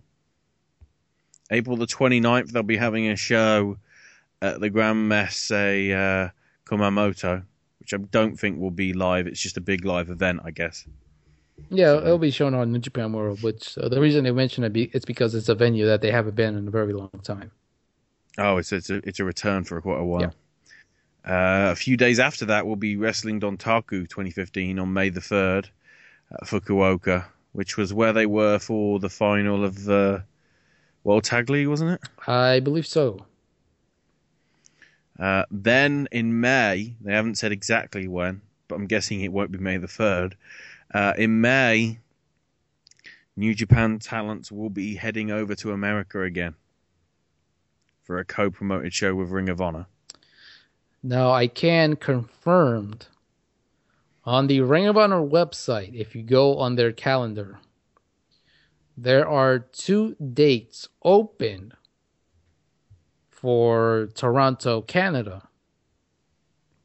Uh, apparently, they're going to have a doubleheader at uh, at the Ted Reeve Arena, which I don't even know why they're having shows there, because that, that venue is not a it's not a very big venue. I, I probably would have preferred they use the the old Maple Leaf Gardens, because that's that has more space. Those dates are on Friday, May fifteenth, and on Saturday, May sixteenth. Now, so far, there hasn't been any other dates announced or locations for the month of May. Um, now, some people would think their next show is obviously going to be in New York City, but the problem with that is the only current the only current venue that they're using in New York City is uh, Terminal five, and that only holds about uh, a thousand uh, uh, about a thousand people or so. But um, I don't think that will be a good enough venue for a big event like this. I probably would have said you'd probably go back to the Hammerstein, but of course, uh, the prices for that are more higher. So there's unfortunate timing that they will not be using that venue. So I don't know if they'll have shows here in New York. I have heard rumblings that they are thinking about having the shows in Chicago. But we'll we'll probably hear something uh, possibly during WrestleMania weekend, because that's when they announced the, the first shows uh, last year. Yeah. So I'm hoping around that time we'll hear something. Or possibly next month's um, pay-per-view. Mm, I don't know, maybe. But, hope, but possibly by WrestleMania weekend we'll hear something about it.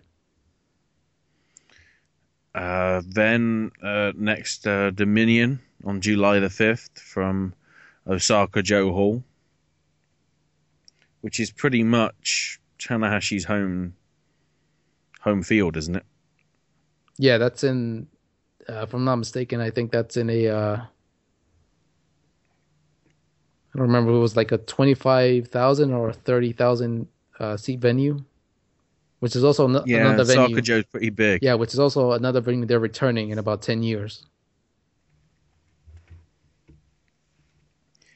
Uh, then the big one was the announcement of the G one Climax, G one Climax twenty-five, starting on July the twentieth in Hokkaido, which makes sense because it's the island that's really far away from the other three islands.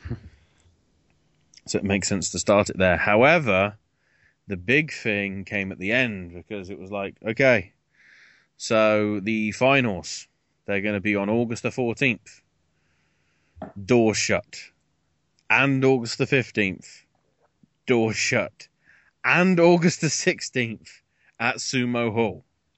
Explosions. So yeah, three consecutive nights at Sumo Hall to close this. I'm guessing one because it's the twenty-fifth anniversary. Yep. Or twenty-fifth annual tournament, I guess, because it isn't oh, yeah, twenty-five. Yeah, actually, it is the, the annual, not the, you know, anniversary. We're not going W W E. Yeah, but thirty years of WrestleMania makes a lot of sense, doesn't it? Oh, yeah. God. Yeah. twenty-nine years, you idiot. But fuck that. We got the G one Climax, baby. It's the biggest tournament, and Um, I'm sort of wondering now whether that actually means there's going to be quarterfinals, semifinals, and finals. Yeah, obviously. And that's the approach that they're going, because normally it's semifinals, isn't it? Uh, we'll see what happens. They could do that. Um, it makes sense if it's Sumo Hall, if it's going to be sort of acknowledging the history. I probably would have preferred if they had a, another shot at the Cebu Dome, but of course that's not going to happen because, you know, last year it had the, the typhoon warning and that kind of affected attendance. But, you know, I think if they want to use something, like if they wanted to use the, the Cebu Dome again, they could probably use it for uh, King of Pro Wrestling in October.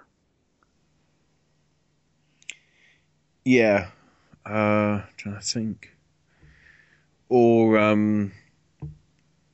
what's the other one that they have close to the end that we had recently? After King of Pro Wrestling?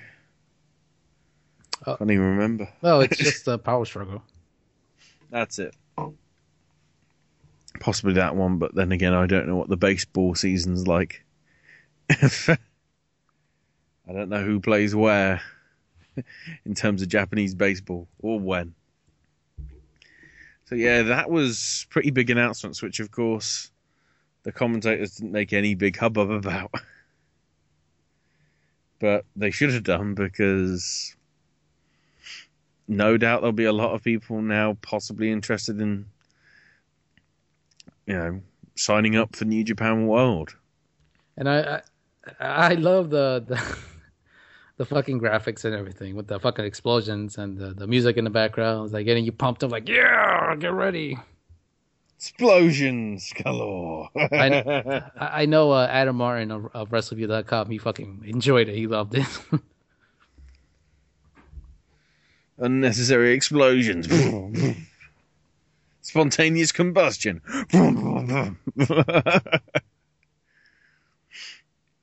Oh, it was actually pretty, pretty crazy.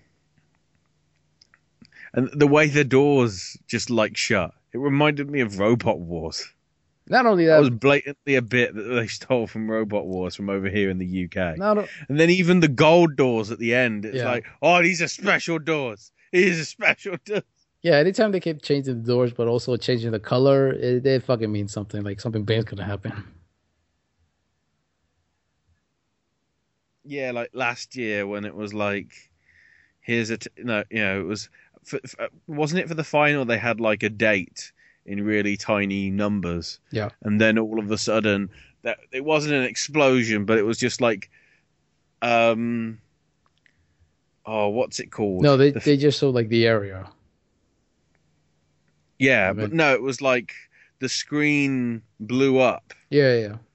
Yeah, it was, it was in the center and it expanded out, and then it was like, here's the Seibu Domes. Somebody knows how to use Windows Movie Maker. They haven't progressed to uh, any of the other stuff from Apple or whatever, or Adobe Premiere. It's just, let's use Movie Maker. Explosions. And then straight from that, we jumped into our next title match. The I W G P Junior Heavyweight title beyond on the line. With Ryosuke Taguchi defending against the cleaner, Kenny Omega, who clearly was Scott Hall for a night. His mannerisms, his look, it was like, hey, yo. Well, you got to remember, his character is based off, you know, cheesy nineties action villains. That's his character. Yeah. Oh, but although his, but also his hair looked a bit too fluffy that he looked like Lucas from The Wizard. But he also had mentioned it. he also had mentioned in an interview that um, his look is based off is based off the uh, the Resident Evil games. The villain uh, Wesker, I believe his name is. He certainly had the glasses, he, not the hairstyle. Well, he says that's he says that's what his character is based off from. So, oh no, I can see it from the glasses, but it's just the hair that ruins it. Albert Wesker never had massive curly locks. Well, well, when you're in Japan, they can have your hair look like whatever color you want. So, you know, he's got the hookup. But this was a pretty good match in itself. Even the little, I think it was Omega doing like the too sweet stuff and Taguchi responding with his own too sweet. Like mocking him. They, you know, they had a good match mainly because they've pretty they've met each other multiple times before, haven't they? Uh, Down the line. In, before. in tag team action, yes. Oh, yeah, because they were former tag team partners. No, no, no, no, no. They were former opponents. All right. Oh, yeah, because, yeah, Omega was tag team with Ibushi. Was it Ibushi? Yeah. Yeah, because they showed it later on in the night. I was like, is that a wise thing to show just to confuse the Western audience? Hey, why, why is he friends with this guy? Mm. Now, some people would say that this match was also part of the intermission as well, because uh, you could tell not many people were into this match. Mm. and with a good reason. You know, I even said last week that uh, I thought that Taguchi's uh, reign as junior champion uh, has not been, uh, you know, the most memorable or the most exciting because it's it's kind of bland. You know, he's he's trying to uh, connect with the audience, but it's just not working. The You can ask anybody that follows Japanese wrestling. They'll say that, you know, Taguchi's just not a good champion. And he probably shouldn't be champion. He sh- should be uh, have like a different character or a completely different uh, character change altogether. But he tried. And I will say I thought the match was a bit better than what I expected because I wasn't expecting this match to be, you know, good. I thought the match was good. Uh, I thought overall Kenny looked great. I thought Kenny carried the match completely. Um, so the finish came when uh, Kenny Omega hit the one-win angel, which is an electric chair into a Michinoku driver to get the win and becoming the new I W G P Junior Champion. Uh, now, now I will say I think the only good thing about Taguchi this entire match was his uh, video Titantron. I thought that was the only good thing about Taguchi. Yeah. Also, he's got that pretty cool music. And I'm glad he did not came out with the uh, the Pharaoh mask because I thought that looked completely stupid on him. That, no, but the, the, the like it did seem like Elvis Viva Las Vegas style. No, he's had that theme like for music. A couple of years now, so. You know, he's the, the funky weapon, you know. Yeah. And I thought it was... A... I just like that music. I, I, I thought... We might have to use that at some point in the next few months. I thought it was hilarious with uh, Jerry. I was like, I never thought I would use the phrase funky weapon in my commentary career. I thought that was funny when he said that.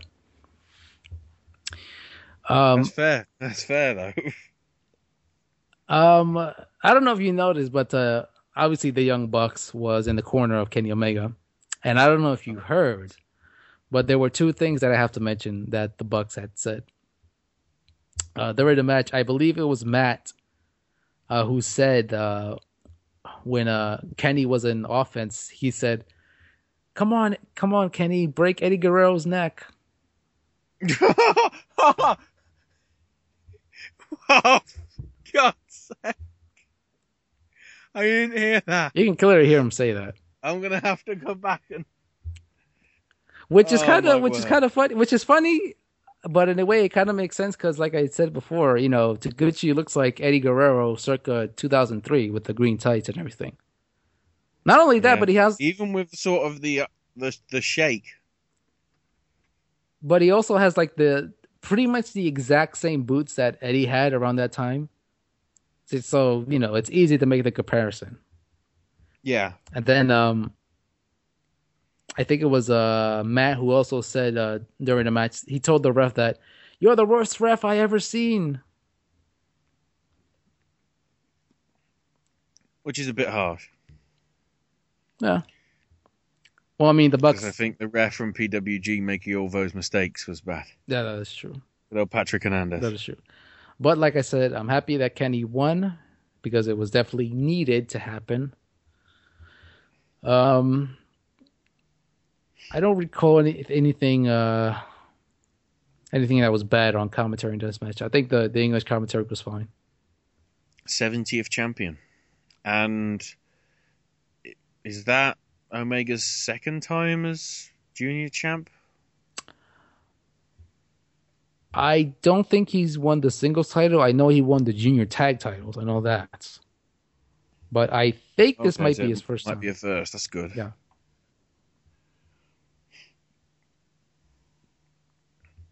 Right. Uh, I think with that, because of time, we'll have to continue this after after the break, because we've still got so much to cover. But it probably will mean that the final segment will go on longer, but then the first segment was a bit shorter than usual. So bear with us, people.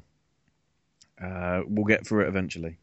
So more New Japan stuff, uh, more results from New Japan as well and news. And then previews for a few shows happening this weekend. Plus some news as to next week's show coming up in the final part of this week's whole indie show here on the S N S Radio Network.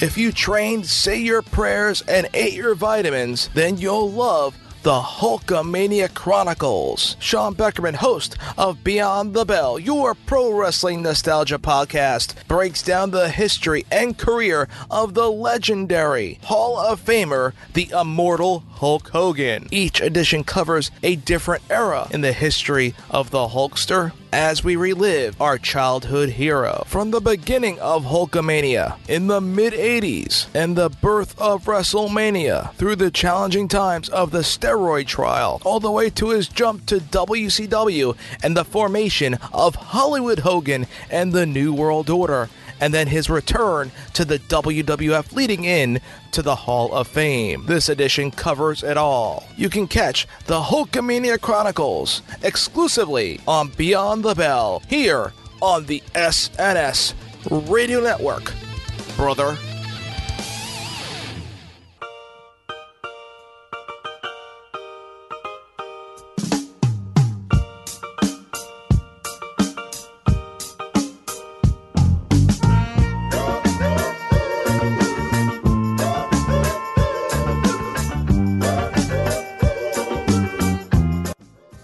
Hey guys, it's me, Mister Money on the Mic, Jeff Jackson. And I want to take a moment to let you guys know that personally, I appreciate the support that we've had here on the S N S Radio Network over the years. And I'm here to tell you about a new way that you can help us out and show your support for the S N S Radio Network.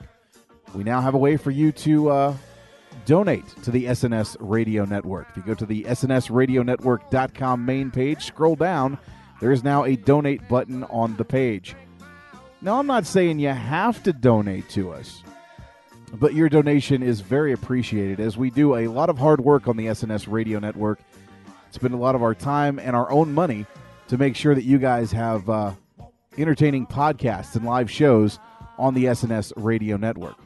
So to those who have donated so far, on behalf of the S N S Radio Network, we appreciate you and your continued support. And for those that will donate in the future, again, we thank you for your support of the S N S Radio Network. w w w dot s n s radio network dot com, providing you with free podcasts since two thousand ten.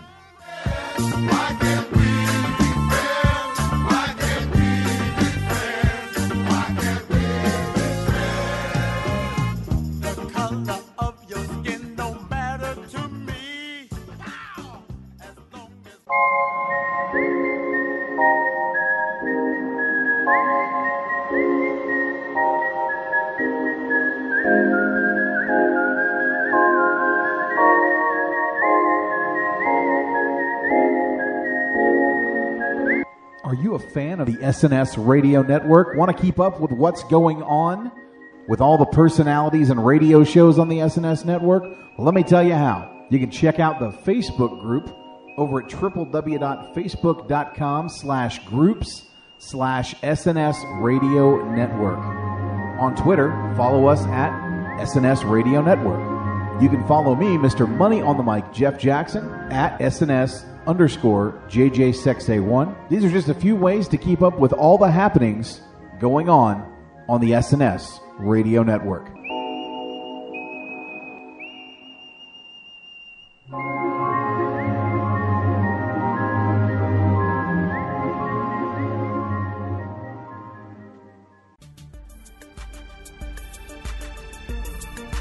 Hey there, listeners of the S N S Radio Network. My wife here.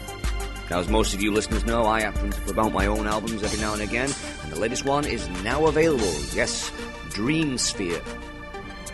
The musical journey that takes you through the realm of fantasy is now available at mindwipe studios dot info. fourteen tracks plus a couple of bonus tracks, all available for the neat little price of ten bucks U S. ten dollars U S on A. So check it out today. It's got some great tracks, including Witchwood, Dream Sphere, Flights of Dragons, and many, many more. Dream Sphere available at mindwipe studios dot info.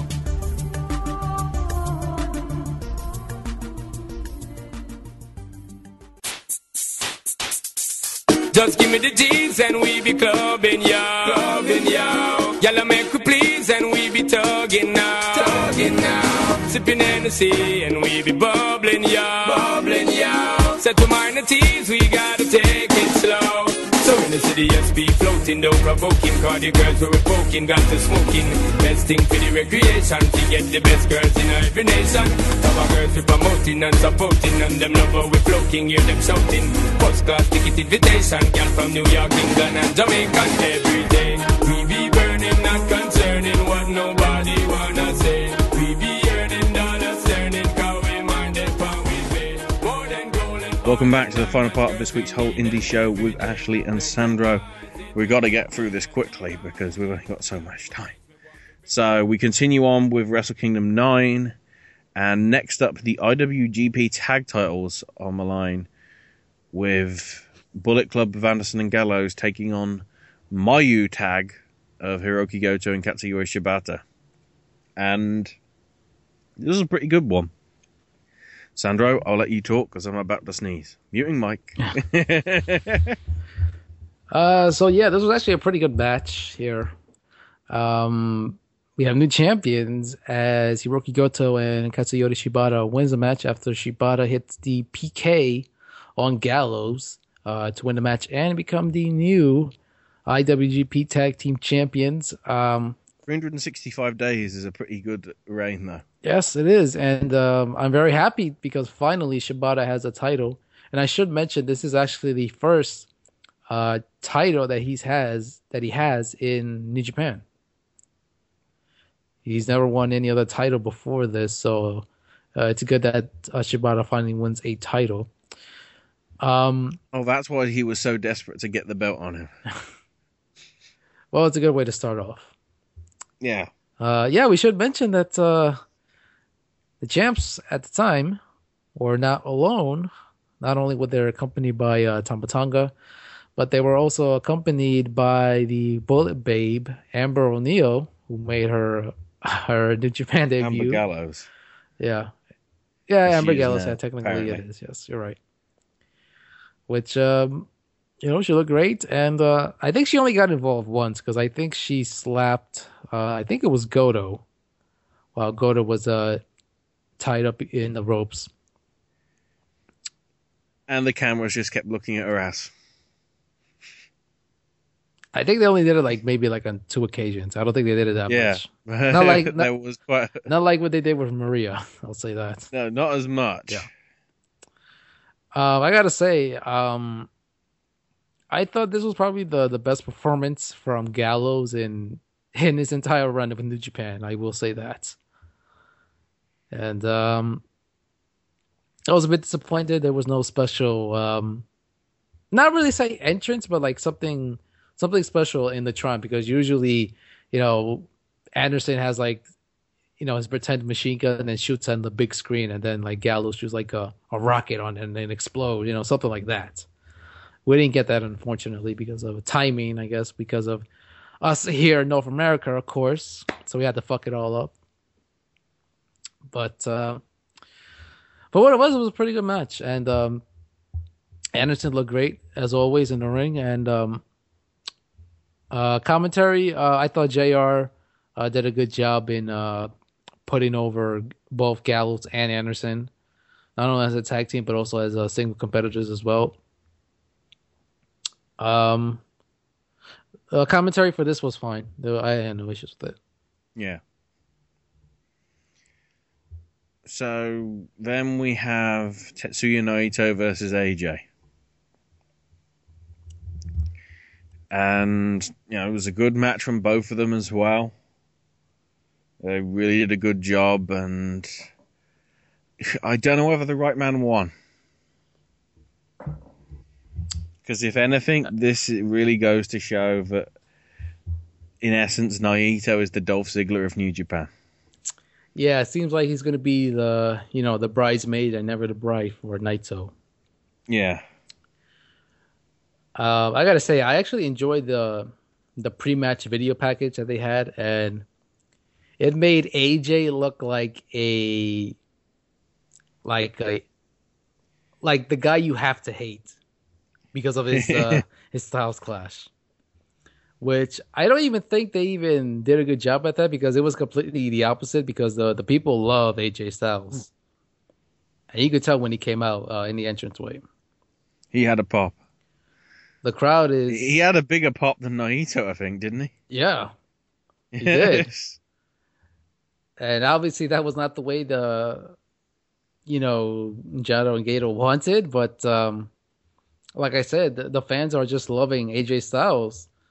Obviously, because of his in-ring work, and to show like he's not a, a gaijin to us, he's he's one of us, one of New Japan, you know. And I I thought the way that they portrayed A J in, in the video package, I thought they did a great job on it. So definitely kudos to the production team with that. The match itself was it was good, but I thought it wasn't better than their G one match last year in the summer. I thought that match was a bit better, in my opinion. Mm. Uh, there was one spot, and I know you noticed it, uh, when A J went for the suplex, but he didn't like land on his back. He just let Naito land flat, and like Naito, he almost like hurt himself. Which I don't know if they were playing to the fact about, you know, A J being a, a dangerous wrestler or something. I don't know, but it looked brutal. Uh, yeah, uh, actually, there's a moment like that which we, which will come up later. And I thought the way the end which nearly was a Styles Clash moment. And I thought the way they ended the match, I thought it was pretty good with the super Styles Clash mm. off the turnbuckles. I thought that was pretty good, especially in the Tokyo Dome. And look. It wasn't even bloody botched. Yeah. So those of you saying, oh, he can't do it anymore. He did it this time when he's on the big stage. He did it and did it damn good. Uh-huh. Very good match, I will say. And then we get to the double main event. Yep. First up, the Intercontinental Championship. Shinsuke Nakamura defending against the Statue of Liberty. No, um, defending against Kota Ibushi. I love the fact it's like Nakamura is a fan of Freddie Mercury. So why was he dressed up like the Statue of Liberty? Oh, come on, don't be one of those people. Seriously? I get the cape. The cape is very Freddie. Crown, not so much. It just shows that he's the king. Come on. Yeah, and after this match, he wasn't even king. He went up to God, bitches. Because bloody hell. The, I, I don't even know whether, spoilers, this or the main event was actually match of the night. Because these two did a fantastic job. It was, you know, weird seeing Kota being heel, but he was doing it brilliantly. And that's the other confusing thing as well. If sh- if Nakamura's chaos and Okada's heel, then surely he's heel. Oh wait, he's Nakamura. Everybody fucking loves him. Of course. Uh, one of the spots with Ibushi when. Had he, but did he put on a neck hold or something? It was some sort of submission hold, which he let go of. And then he just started basically kicking Nakamura in the face. Oh, there were several just times mockingly. That happened. Oh, in the in the corner turnbuckle? Is that what you mean? He was on the mat. Oh. He was just like, you know, endlessly kicking him in the face. Well, that and the referee was like, I can't do anything. Yeah, that was in the retaliation, which uh, yeah. I'll get to in a bit. That that just spot alone was like, this is really showcasing him to be the heel in this match. And, you know, it went for twenty minutes. It felt like forty. And that isn't a bad thing. Because, wow. I think um, I haven't heard Meltzer's review, but there are rumours of five star for this match. Which is understandable. Because, holy shit. It was a damn good match. Well, uh, first off, I, I could I really don't care for like star ratings. That doesn't mean shit to me. Um, I probably seen this match about five times already. Uh, Still good though. I, I've seen the English commentary, and of course, I saw the real commentary, which is the Japanese version. And ooh. I think the Japanese version, you can hear the crowd more louder than yeah, in the English commentary. Yeah, because obviously they, they don't need to mute them out as much. You could hear, though, sh- people shouting for both of them, though. Even though Kota was acting heel, there were, like, women shouting for Ibushi or Kota. You heard that. And as well as Nakamura shouts. And I did like the fact that at the end of the commentary, they were really putting over, you know, Nakamura made Ibushi tonight. I don't know whether they're trying to angle it towards Ibushi trying to go for a, a, a heavyweight ch- challenge somewhere down the line. Because I don't think he's ready for that just yet, but I think Ibushi has made himself certainly be in the top tier now rather than the junior category. Uh, first off, I thought the, the video package before the match was really good as well, uh, showing the uh, the story, uh, at least from Nakamura's point of view of, you know, this is a guy coming from a, a joke of a promotion of D D T, saying he doesn't take him seriously because, you know, he fights in the woods, he fights in apartments, he, he had a match with a blow-off doll. How can I take this guy seriously? Fights in a car park, fights in a swimming pool. So I understand um, what Nakamura and his point of view. And I quote Ibushi saying that uh, I'm here to to prove him, bro. I'm trying to. I'm here to prove that I can go toe to toe with him, and I sh- I do belong here in New Japan. The entrance. Oh my god, the entrance was fucking awesome. I loved Nakamura's entrance. His, the, the stuff that he was wearing, the long cape that he had, the crown. Not that he was looking like Statue of Liberty, like everybody else is saying, because that's not it. He looks like a king. That's his. That's the whole point of it. God, I fucking... That, that really ticked me off over on the social media. Like, fucking people that are fucking new to the problem. Like, fuck sakes, people. It's just a fancier crown than I am used to. You know, is, I wish the Queen had a crown like that here in the U K. She don't. But that was the point. He's the king of strong style. That was the whole point of the get-up. And obviously he's the king of the swag because that's what he has. He's nothing but swagger. And that's what I love about Nakamura. The, the, the charisma, the character. It's just a fucking man. That's all he is. He's a badass, like J R had said. The match itself, you know, like I said, I watched this match like five times already. I actually watched the match right before we even recorded. Like, it was that fucking good. Uh, you know, you had uh, Nakamura being Nakamura, you know, uh, letting his opponent, you know, letting his guard down when he seems like he doesn't care, which they cost him eventually. But I thought it was good when uh, uh, Ibushi was like taunting Nakamura, doing his moves, doing his signature moves, you know, like the the the boot choke in the corner and shaking around. Like he had a seizure and everything. I thought that was great. But like Nakamura no-sold it and just punched him right then and there. The stiff shots going back to each other, you know, which looking back on it, And I know Kota tried to go toe-to-toe with him at one point, but it, to me, when that occurred, and like Nakamura was like, bitch, please, that shit ain't done shit to me. It made him seem to me like, ee, I don't know if Kota's ready to go heavyweight, because it just didn't seem to work at certain points of the match.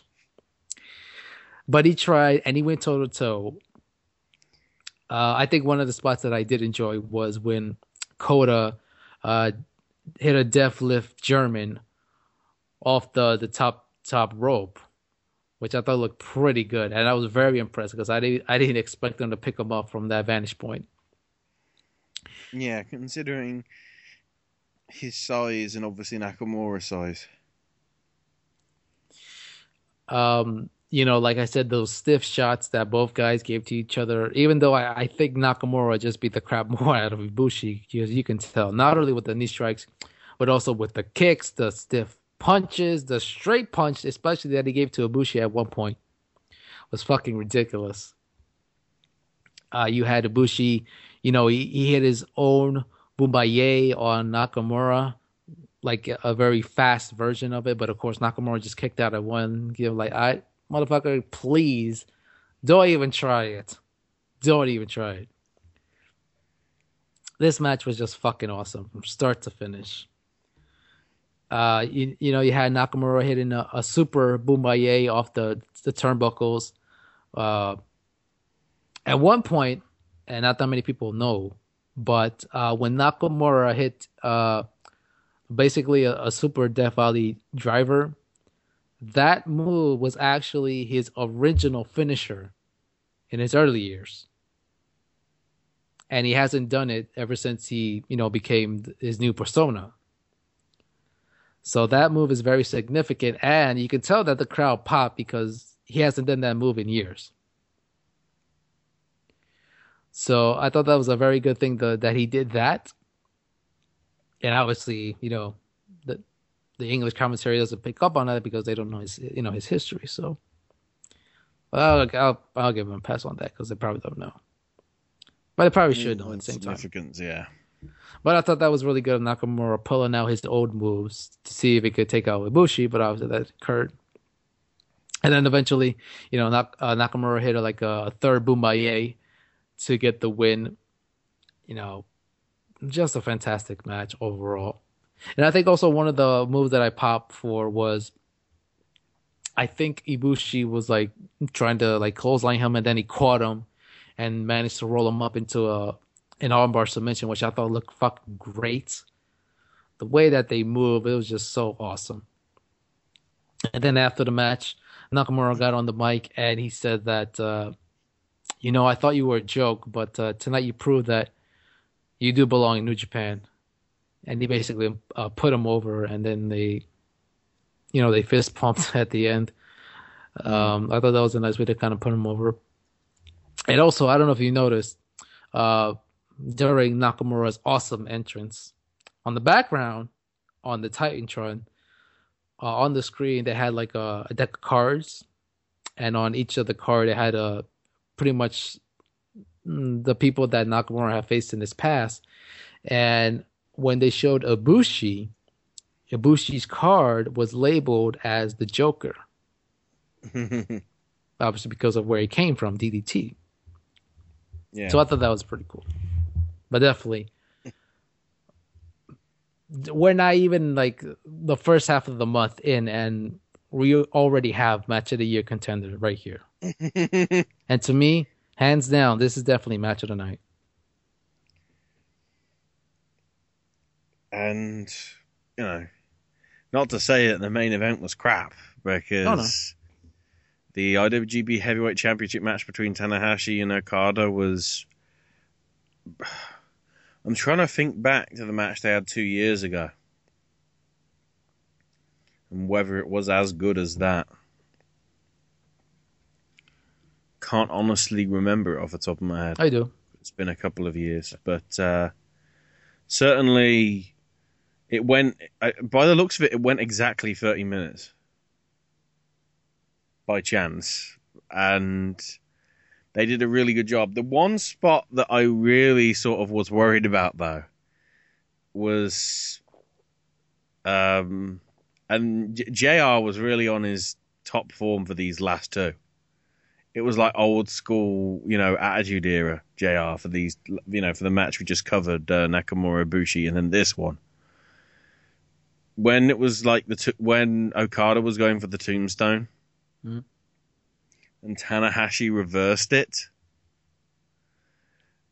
and you could clearly tell that Tanahashi didn't have him up high enough. Yeah, I was like, oh shit, oh shit. Please, please don't do it wrong. And Okada clearly thinking it was not a Styles Clash, tugged his head and luckily didn't suffer a broken neck because of it. You know, when he, when he bent his neck right at the last minute, I was like, oh, thank God. Because for a split second, I thought, oh my word. And Okada, you know, throwing his drop kick, which, you know, still still can't get old. And the amount of times that Tanahashi hit the high fly flow was like was four or five times. Ridiculous. Yeah. Including the spot when he jumped from the top turnbuckle out over the barrier onto uh, Okada, who was on the concrete. Mm-hmm. In front of the front, well, before you got to the front row. Yeah, that was pretty crazy. The the fact that Tanahashi, who's what, late forties? He's close to it. Late forties, mid to late forties, managed to get that distance. He's about to. He's about to. Uh, I'm sorry, he's in his uh, late thirties, going into his forties. Oh, okay. It's just because people say he's seen us, so I'm guessing he must be in his. Well, he was already banged up halfway through the match. You can tell. Yeah, but you know, it was a really impressive match. It was worthy of being a main event quality match. J R clearly didn't know about the t- guitar thing at the end. Okada was like in floods of tears, which he sold that brilliantly. Because I think for, for, the, the key thing was, and I mentioned it a few minutes ago, this was exact, and, and last week as well, this is a carbon copy of Wrestle Kingdom seven. Literally, because Okada was G one Climax winner and lost to Tanahashi. So, well, I mean, they say lightning never strikes twice, it just did. Well, I mean, at that time, I don't think Okada like w- went in tears at the end of that time. But, uh, but first off, um... Uh, the video package, I thought it was uh, pretty good. Uh, basically telling the story of uh, Tanahashi's rise in the uh, New Japan promotion. And then uh, showing the, you know, Okada's uh, past history with, with uh, Tanahashi and their past matches. And I thought the, the video production was just great overall, especially whenever Okada was on screen. I thought he looked, yeah, he looked like a fucking superstar. Let's be realistic. Not as... Uh, that, where where was that hole? It looked pretty cool, I'm not going to lie. The, the whole setting looked great. Awesome hole. Yeah. And of course, Okada looking like, you know, he was on the magazine of G Q or something, but, you know, he's the Rainmaker, so it makes sense. No, but that, that's what I'm saying. That, like, great... It, it was like a hallway in, like, a museum or something. Yeah. It's like... Or like a man, you know, like a royal mansion. It's like he's truly the Rainmaker, just, you know, living in this giant mansion and whatever. Well, for all we know, it could be his house. Who knows? You never know. But um, considering how much he's on the road, I don't think he's in it much, which would explain why it's so clean. So you never know. Um, now, the match itself, the match was, was good. Um... Although I don't think it was better than some of their previous matches. I don't think it was better than their King of Pro Wrestling match uh, like two years ago. I don't think it was uh, better than their previous Wrestle Kingdom match. I would probably put it in the middle. From their previous matches, I, I would put this match in the middle.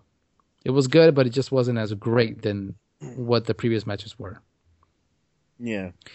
Um, really great back and forth. I was really surprised the... you know, because I said that um, Tanahashi was pretty much banged up for halfway through the match. You could tell. I'm just really surprised that he went the way he continued with the match. I'm surprised he didn't get fucking hurt after the match. But um, I, I thought when uh, when J R, you know, he fucking popped when uh, Okada hit the drop kick. I was like, wow, he was easy into it. You know, Jesus Christ, son. Yeah, he said he had a drop kick.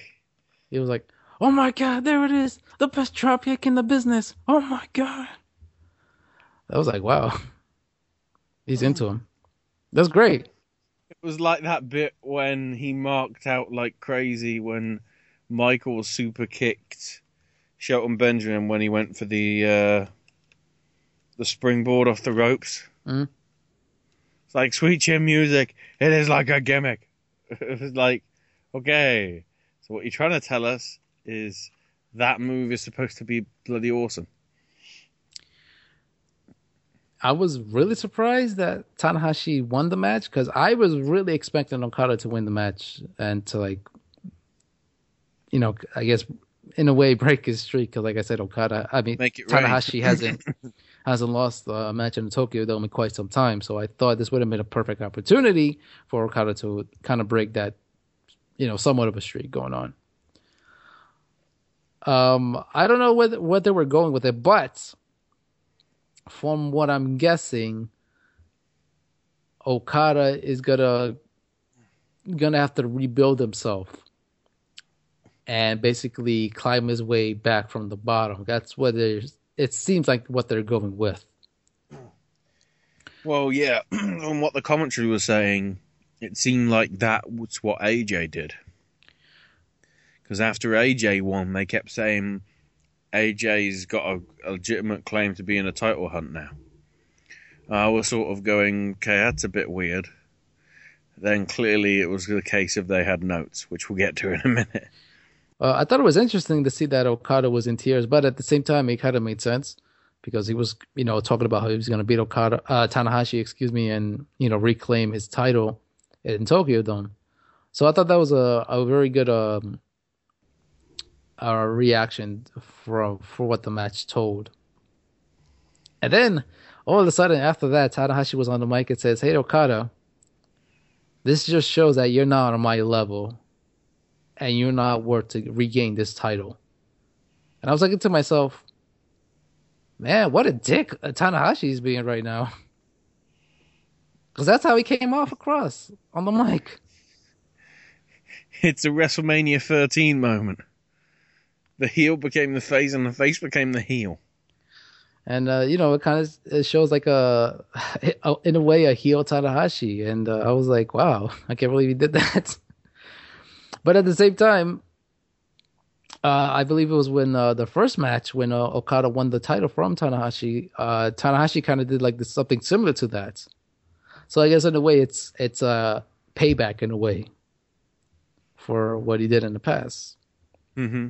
But like I said, it, it made Tanahashi look like a complete dick and a heel. So that was, you know, that was different for what it was. But um, overall, uh, I thought it was a, a good show.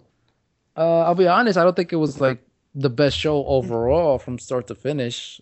Uh, there yeah. were a couple of issues I had with it. It was missing the, the lavishness of previous Wrestle Kingdoms. That again, that was because of time constraints. Yeah, that and like the early half of the matches. You know, as I said, I was expecting it to go short, but like it wasn't like something like like they're important to watch. You know what I mean? Yeah. Aside from the opening match, which I thought was really, which I thought was good. I thought the other the other matches were filler, and that's all it was. You know, just filler. You know, the junior title match was filler as well, so that didn't really pique my interest at all. But even though I knew, you know, Omega was going to win the title, it's just that the match overall had, like, no interest in me. Um, the English commentary, um, they were... They were good, I will say. Not to say that they were excellent, because it really wasn't. There were a few issues I had. Um... You know, with Stryker, it was mostly Stryker. You know, tried to make some remarks and everything here and there. th- that was my. I, I was hoping he wasn't going to do that, but unfortunately he did. Uh, J R, um, he kind of struggled for a bit for like the first couple of matches, but I think as the show went on, he kind of got in his zone and he did he did really good. But there were, like I said, a couple of mispronunciations from the, some of the Japanese names, which bothered me. They they, they did they did all right. Uh, my grade overall.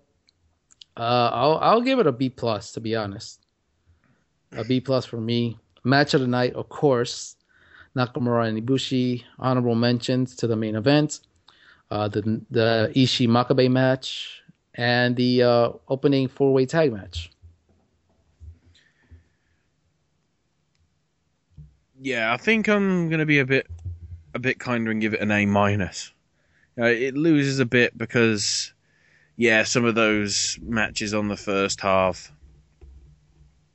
Really, it was matches two and three that really was the the ones that I didn't really care about.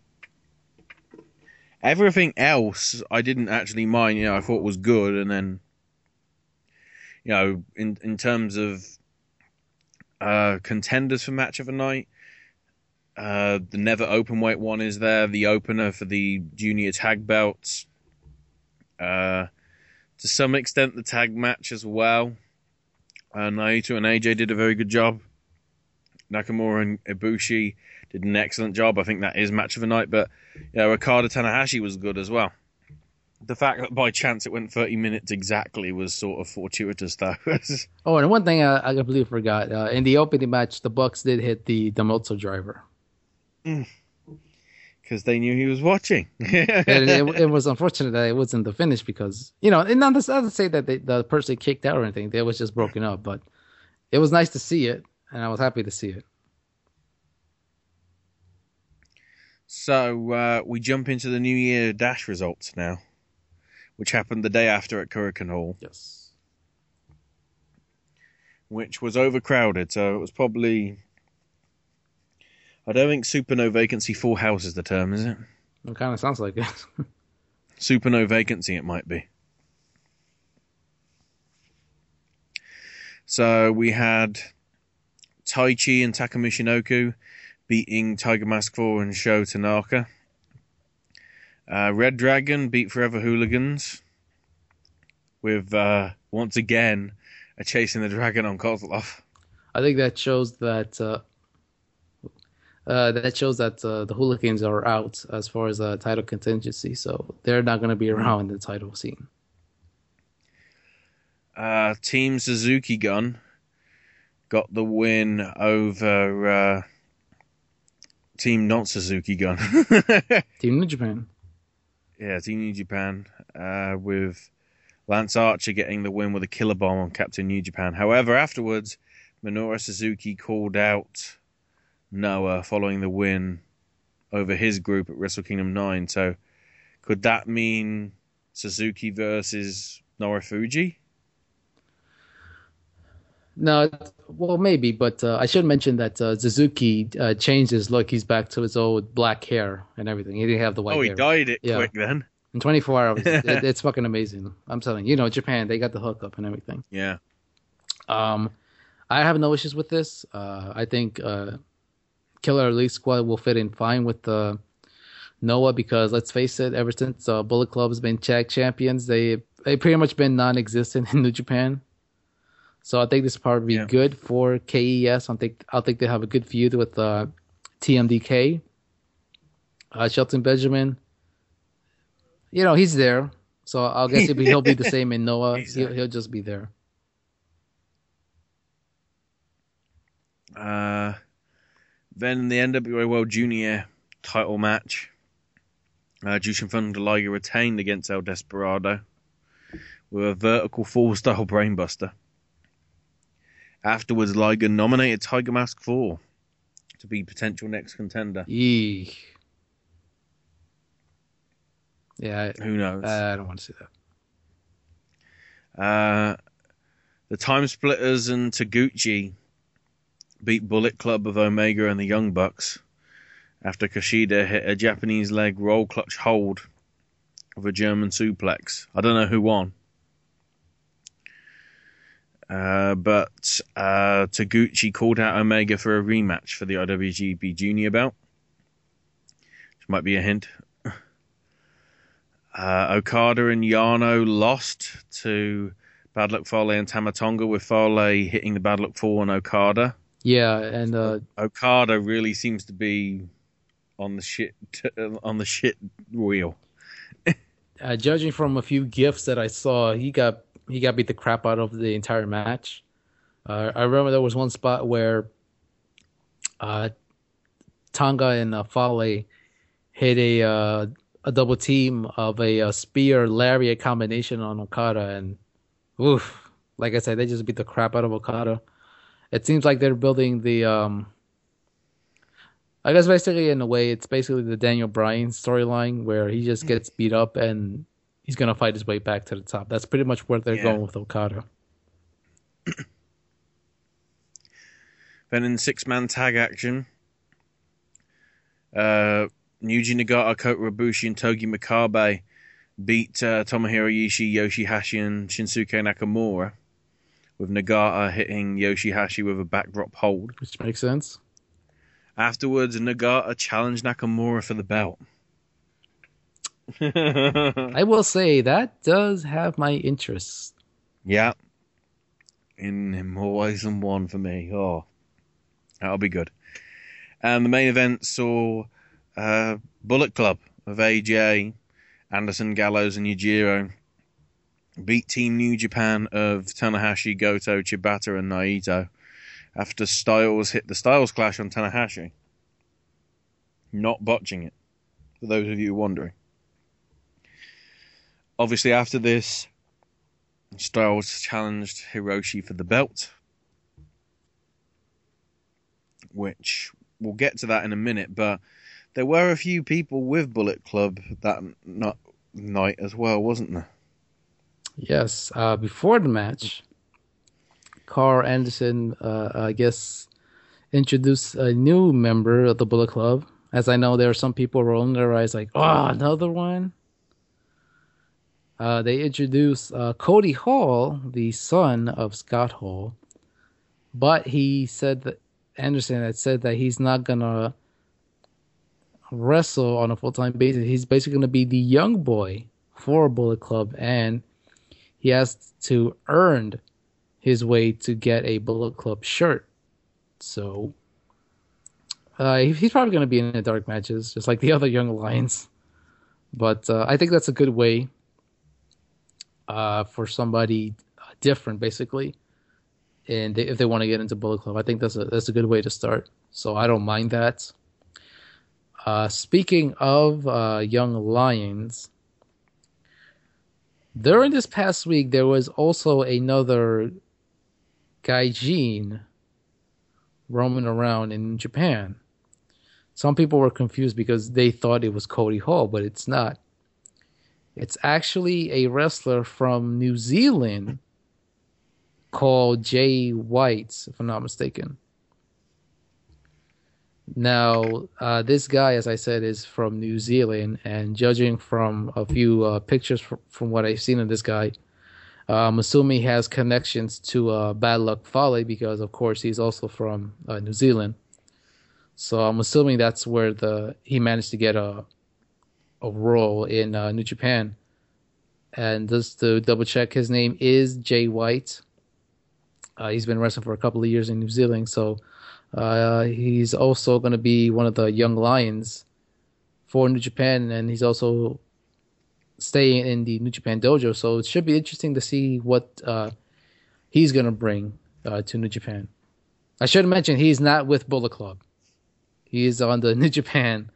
He is just a gaijin. Yeah, he's just a part of New Japan because he has uh, the lion mark and everything. So, don't worry. So, uh, in terms of news that came out afterwards from all that, um, quite a few things going on with the Fantastica Mania shows. Uh, they start on the thirteenth, which is Tuesday. Yes. And progress on through to uh, the nineteenth, which is next Sunday, I think, isn't it? nineteenth. uh, no, no, it's next on a Monday. Monday. However, sandwiched in the middle of it is the Fantastica Mania Tag Tournament, with some interesting pairings. Uh, most of them are uh, C M double L talent, but there are a few mix-ups. Um, just going through the first round ones rather than... And I think uh, Ray Cometa and Stuka Junior take on Barbaro, Cavanario and Mister Niebla. Volador Junior and Stigma face Ultimo Guerrero and Gran Guerrero. That Granny Guerrero there. I don't know. Uh, Triton and Mystico take on Polvora and Mephisto. And Mascara Dorada and Atlantis take on Tetsuya Naito and La Sombra. So I guess that's the only Japanese team in it. Uh, first off, I'll... La Sombra's had some shit matches in New Japan this year, hasn't he? Yeah, he had a, a ton of matches last year.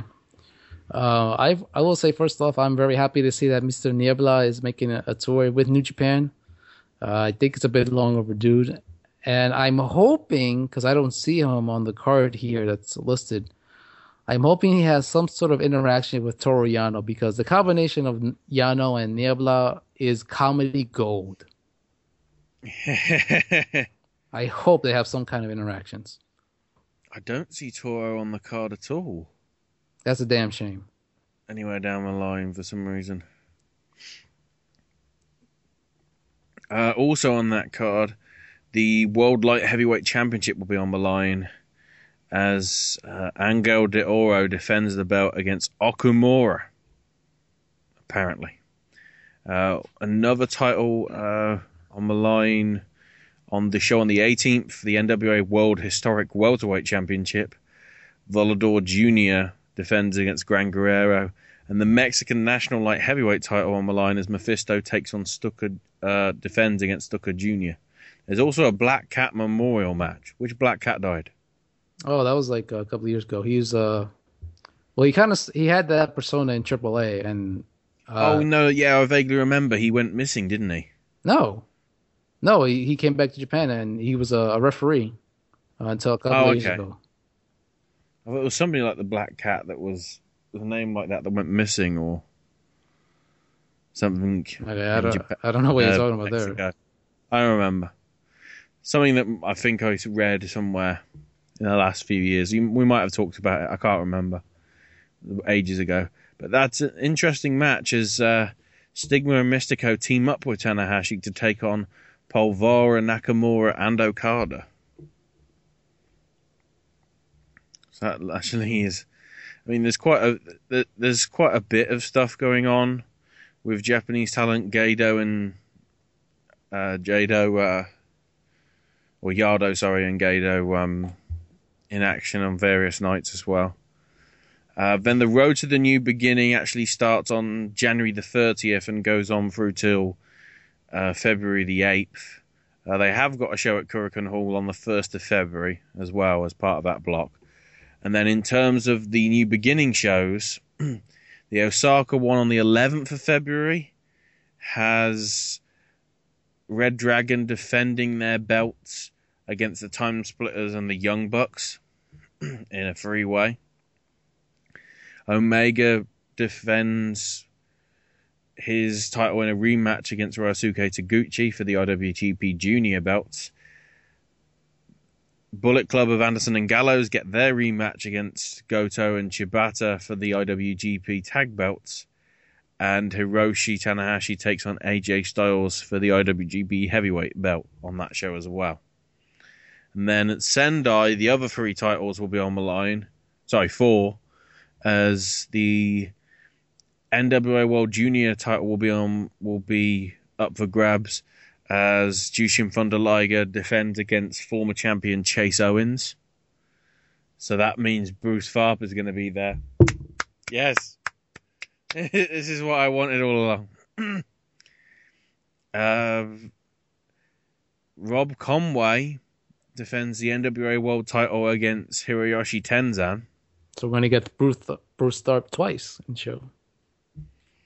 Yeah, but are we going to get a new champion in Tenzan? Eh, who knows? Is that how we split up Tenkoji?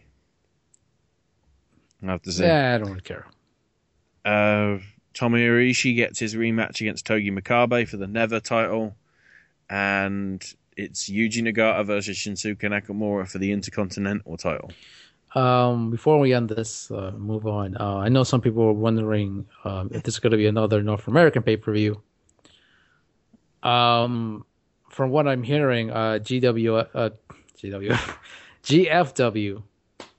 Um, supposedly the next pay-per-view they want to do is from Triple Triple A for Triple Mania, which is on that's September.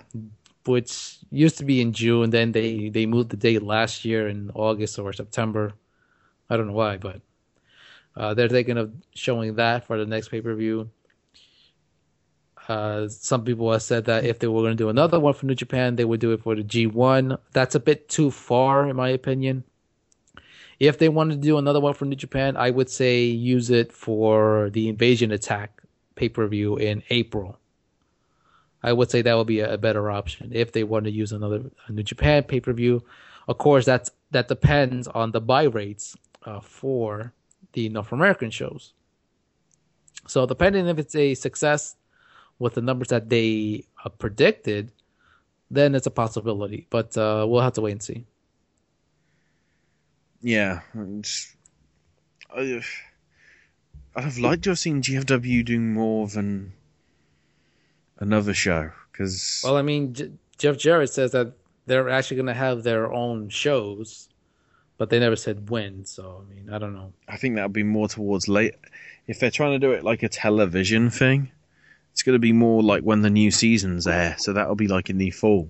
And for those people that were like new to New Japan, like you want to follow the product, go to New Japan World website. Yeah. Sign up for their network. The best advert for New Japan World ever.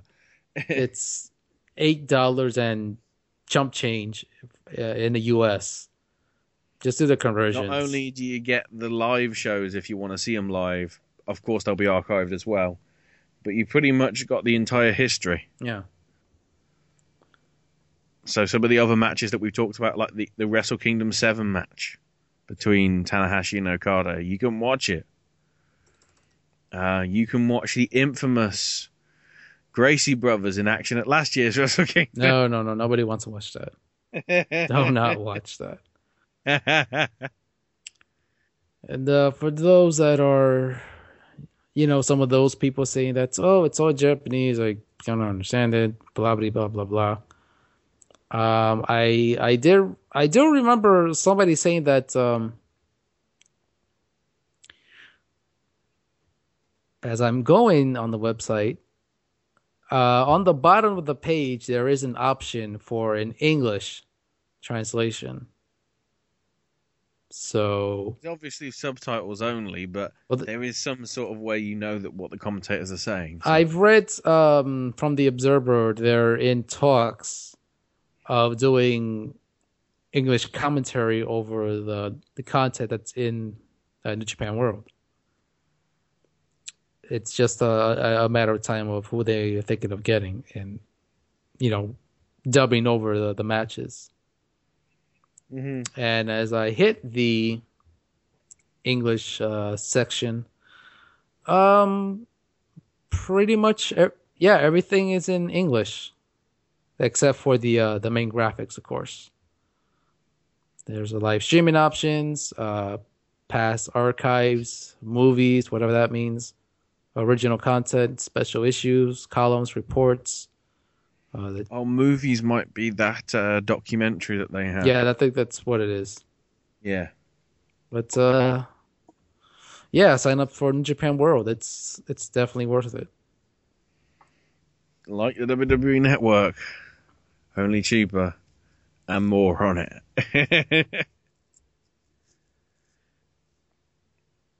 So, yeah, there you go.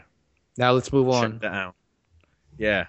Got a little bit of time left, so previewed this weekend show, starting off with uh, the F I P Evolve block happening down in Florida. So this Friday night will be a double header with F I P and Evolve. Uh, it starts off with F I P's Kickoff twenty fifteen. Not bad. Uh, I don't know how much tickets are, but all I do know is if you buy your tickets for the one, you get in the other for free. So in essence, you're getting at least five hours roughly of wrestling, or four and a bit, let's say. So at seven will be the Kickoff twenty fifteen show for Full Impact Pro, with Heatherlynn and Joanna Rose hostessing Sing Sing. Hostesses Sing. That's a thing. Uh, on the card, we've got Jesus De Leon versus Bolt Brady, Jody Christopherson versus John Wayne Murdoch, a rematch from the finales of the Fallout show from twenty fourteen, with the submission squad of Abernathy, Aber, Pierre Abernathy, Gary Jay, and Evan Gelistico, taking on Lince Dorado and Dos Bendejos of Cruz and Rios. Uh, the F I P champion Rich Swann will be in action, but we don't know against who. And also, the Juicy Product defend their F I P tag belts against the Savages,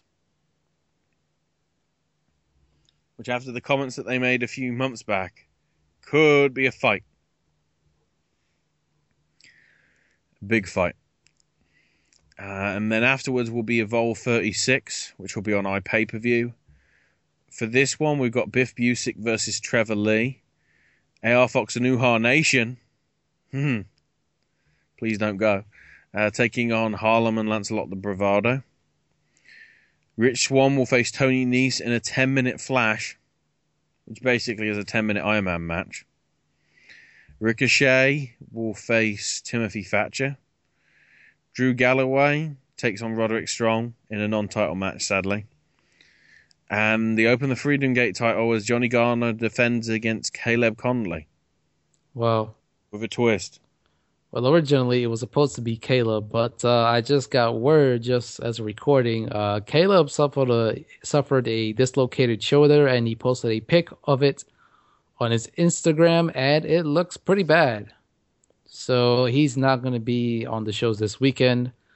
Uh, we don't know who's uh, Johnny going to defend that title. Here's a, here's a few things I want to talk about. First, with the main event. Um, they said that Caleb is getting this opportunity is because he's at the top of the Evolve rankings. Now, correct me if I'm wrong, but wasn't the rankings for the Evolve title? Why is apparently not? Why is Caleb getting a shot at the Freedom Gate title? Because the you know the Freedom Gate is not Evolve; it's a different brand. That's pretty much it's pretty much dead. Let's be realistic here. So I think that's pretty ridiculous that they're putting Caleb's uh, number one contender for a different title that's not for the title that's supposed to be for the main brand. Now, just to go back a couple of matches, this ten-minute flash, I mean, do we really need some kind of, like, no pun intended, flashy name for this match? It's just a fucking ten-minute Iron Man match. Just call it like that. They've been influenced by Shinsuke Nakamura and Freddie Mercury. Flash, savior of the universe. You know, I thought we were going to get away with these ridiculous names, but come on. I mean, the, the the reboot has been really good, and then you have to do something like this. Like, come on. Disappointing.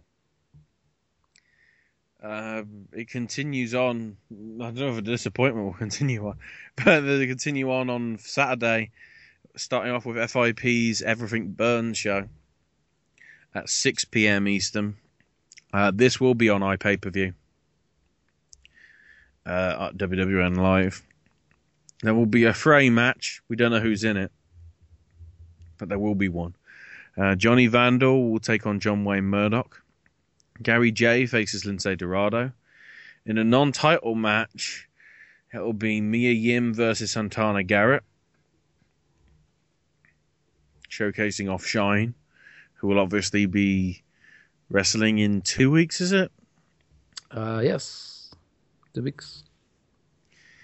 Uh, the Four Corners F I P Tag Belt match. Uh, the Juicy Product, if still champions, will defend against the Savages. So either way, they're technically whoever loses gets the rematch. It seems kind of pointless. Uh, also, as part of it, though, will be Dos Pendejos of Cruz and Rios and the Submission Squad of Evangelistico and Pierre Abernathy. If a Submission Squad won the belts, I would mark out probably. Well, they're kind of getting uh, used more frequently in F I P, so you never know. Very true. You never know.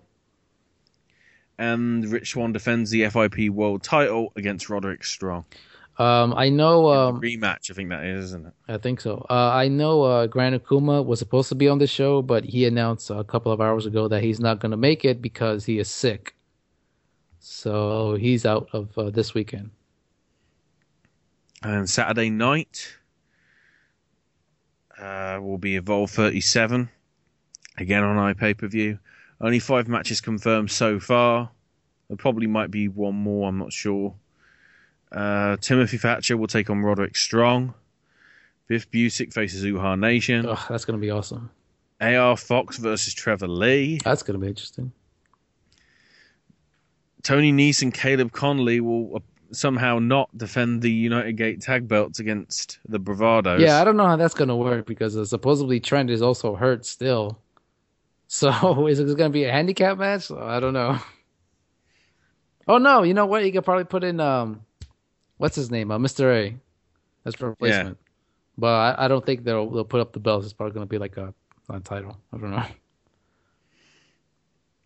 Or Sue Young will wrestle. Well, you never know. It's possible. And for the Evolve title, Drew Galloway defends against Ricochet. Yeah, it's it's pretty... We all know who's going to win that match. It's obvious. Actually, no, the best thing would actually be somehow if uh, Juicy Product got the uh, Open the United Gate titles. Well, appara- More belts. Well, apparently, according to Gabe, they have to prove their skills in order to make it to the main brand, so... Simple. If they if they win both, if if they if they win the match against the Savages, and then win the Four Corners match, I'm pretty sure that enters them by default. Well, that's hopefully. Well, that's what Gabe said. So you know. And finally, uh, C Z W will be having their opening event of twenty fifteen, entitled "To Live Is to Die," which I think is a new title for them. Yep. It's not an old title regurgitated. I mean, not like Cage of Death is regurgitated, but it's like it's sort of, you know, your Extreme Rules. It's it's that show always at that point. I'm trying to think, what were these shows called at the start of the year previously? I don't know. They use different names. Oh, okay, I thought they had a regular name quite a few times, but again, this will be a live eye pay per view. Uh, off on High Spots. Set for this card, we have uh, Devon Moore and Lucky thirteen of the Nation Intoxication taking on Matt Tremont and Stockade. Which, considering what they do to each other in Beyond, I don't know what the hell they're going to do to the Nation of Intoxication. That is that is definitely a mean guy team. Alex Colom faces Speedball Mike Bailey. Chris Dickinson will be taking on Dirty Bucks Belmar. I don't know what's going to happen in that match. Team Tremendous versus the Beaver Boys. Cool. Joe Gacy defends the Wire title against Jonathan Gresham. That's got potential to be a really good match. Mm-hmm. Uh, O I four K defend the tag belts against the Body, the Bomb, and the God. So that's Pepper Parks and Papadon with Cherry Bomb. And Black G's defends the World Heavyweight title against Sozio in an ultra-violent street fight, because that's how Black G's rolls. They're a bit of a stinker. Let's hope the it continues with the, this year's January show. Yeah. I might I might uh, do uh, coverage on the, on our Twitter. Not sure, but just keep an eye keep an eye on our social media. Yeah. So I think that is all for this week. Yes, sir. Uh, make sure you check out all the other shows here on the network. Podcast-wise, you have Unplugged with Jeff and Bronx and Unplugged C T. Beyond the Bell with Sean Beckerman. The Elite Force Podcast with Walkie and Mindwipe. Get in a Zone with Bronx and Anthony. Uh, S N S Sticks and Flicks with me. And Sunday Night Showdown coming up in a couple of weeks with coverage of the Royal Rumble. And you never know who will show up there. Especially Kevin Owens. If that happened, Philly would mark the fuck out.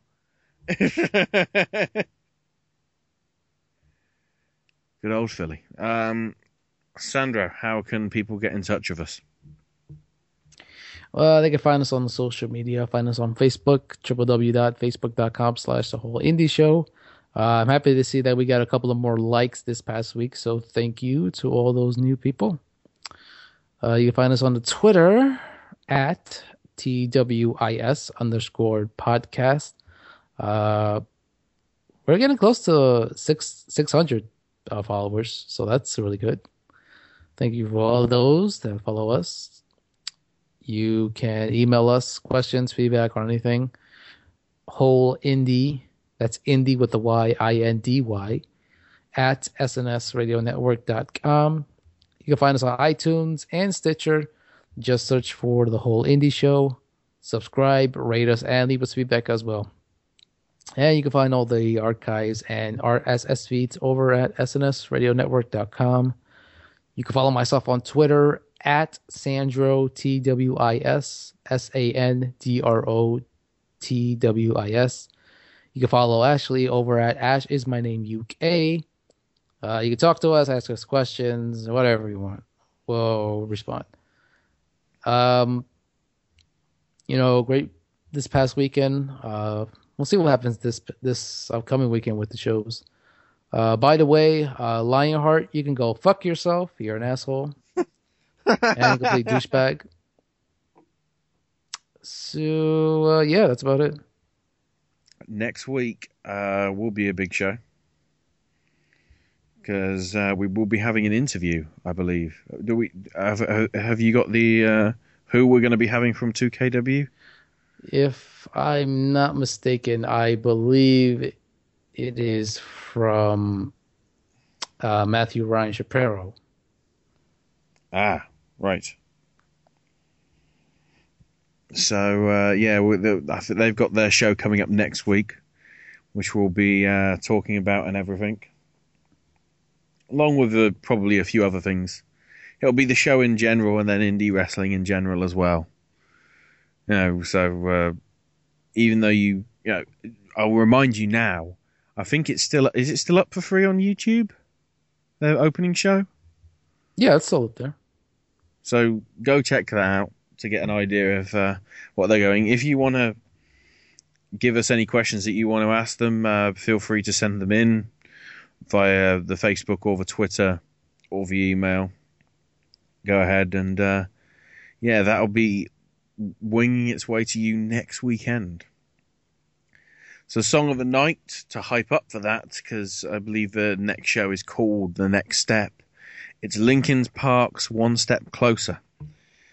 So, with that being said, this was Ashley, that was Sandro. This has been your weekly slice of indie goodness. I'm going to watch Foxcatcher. Bye, everyone. Yeah.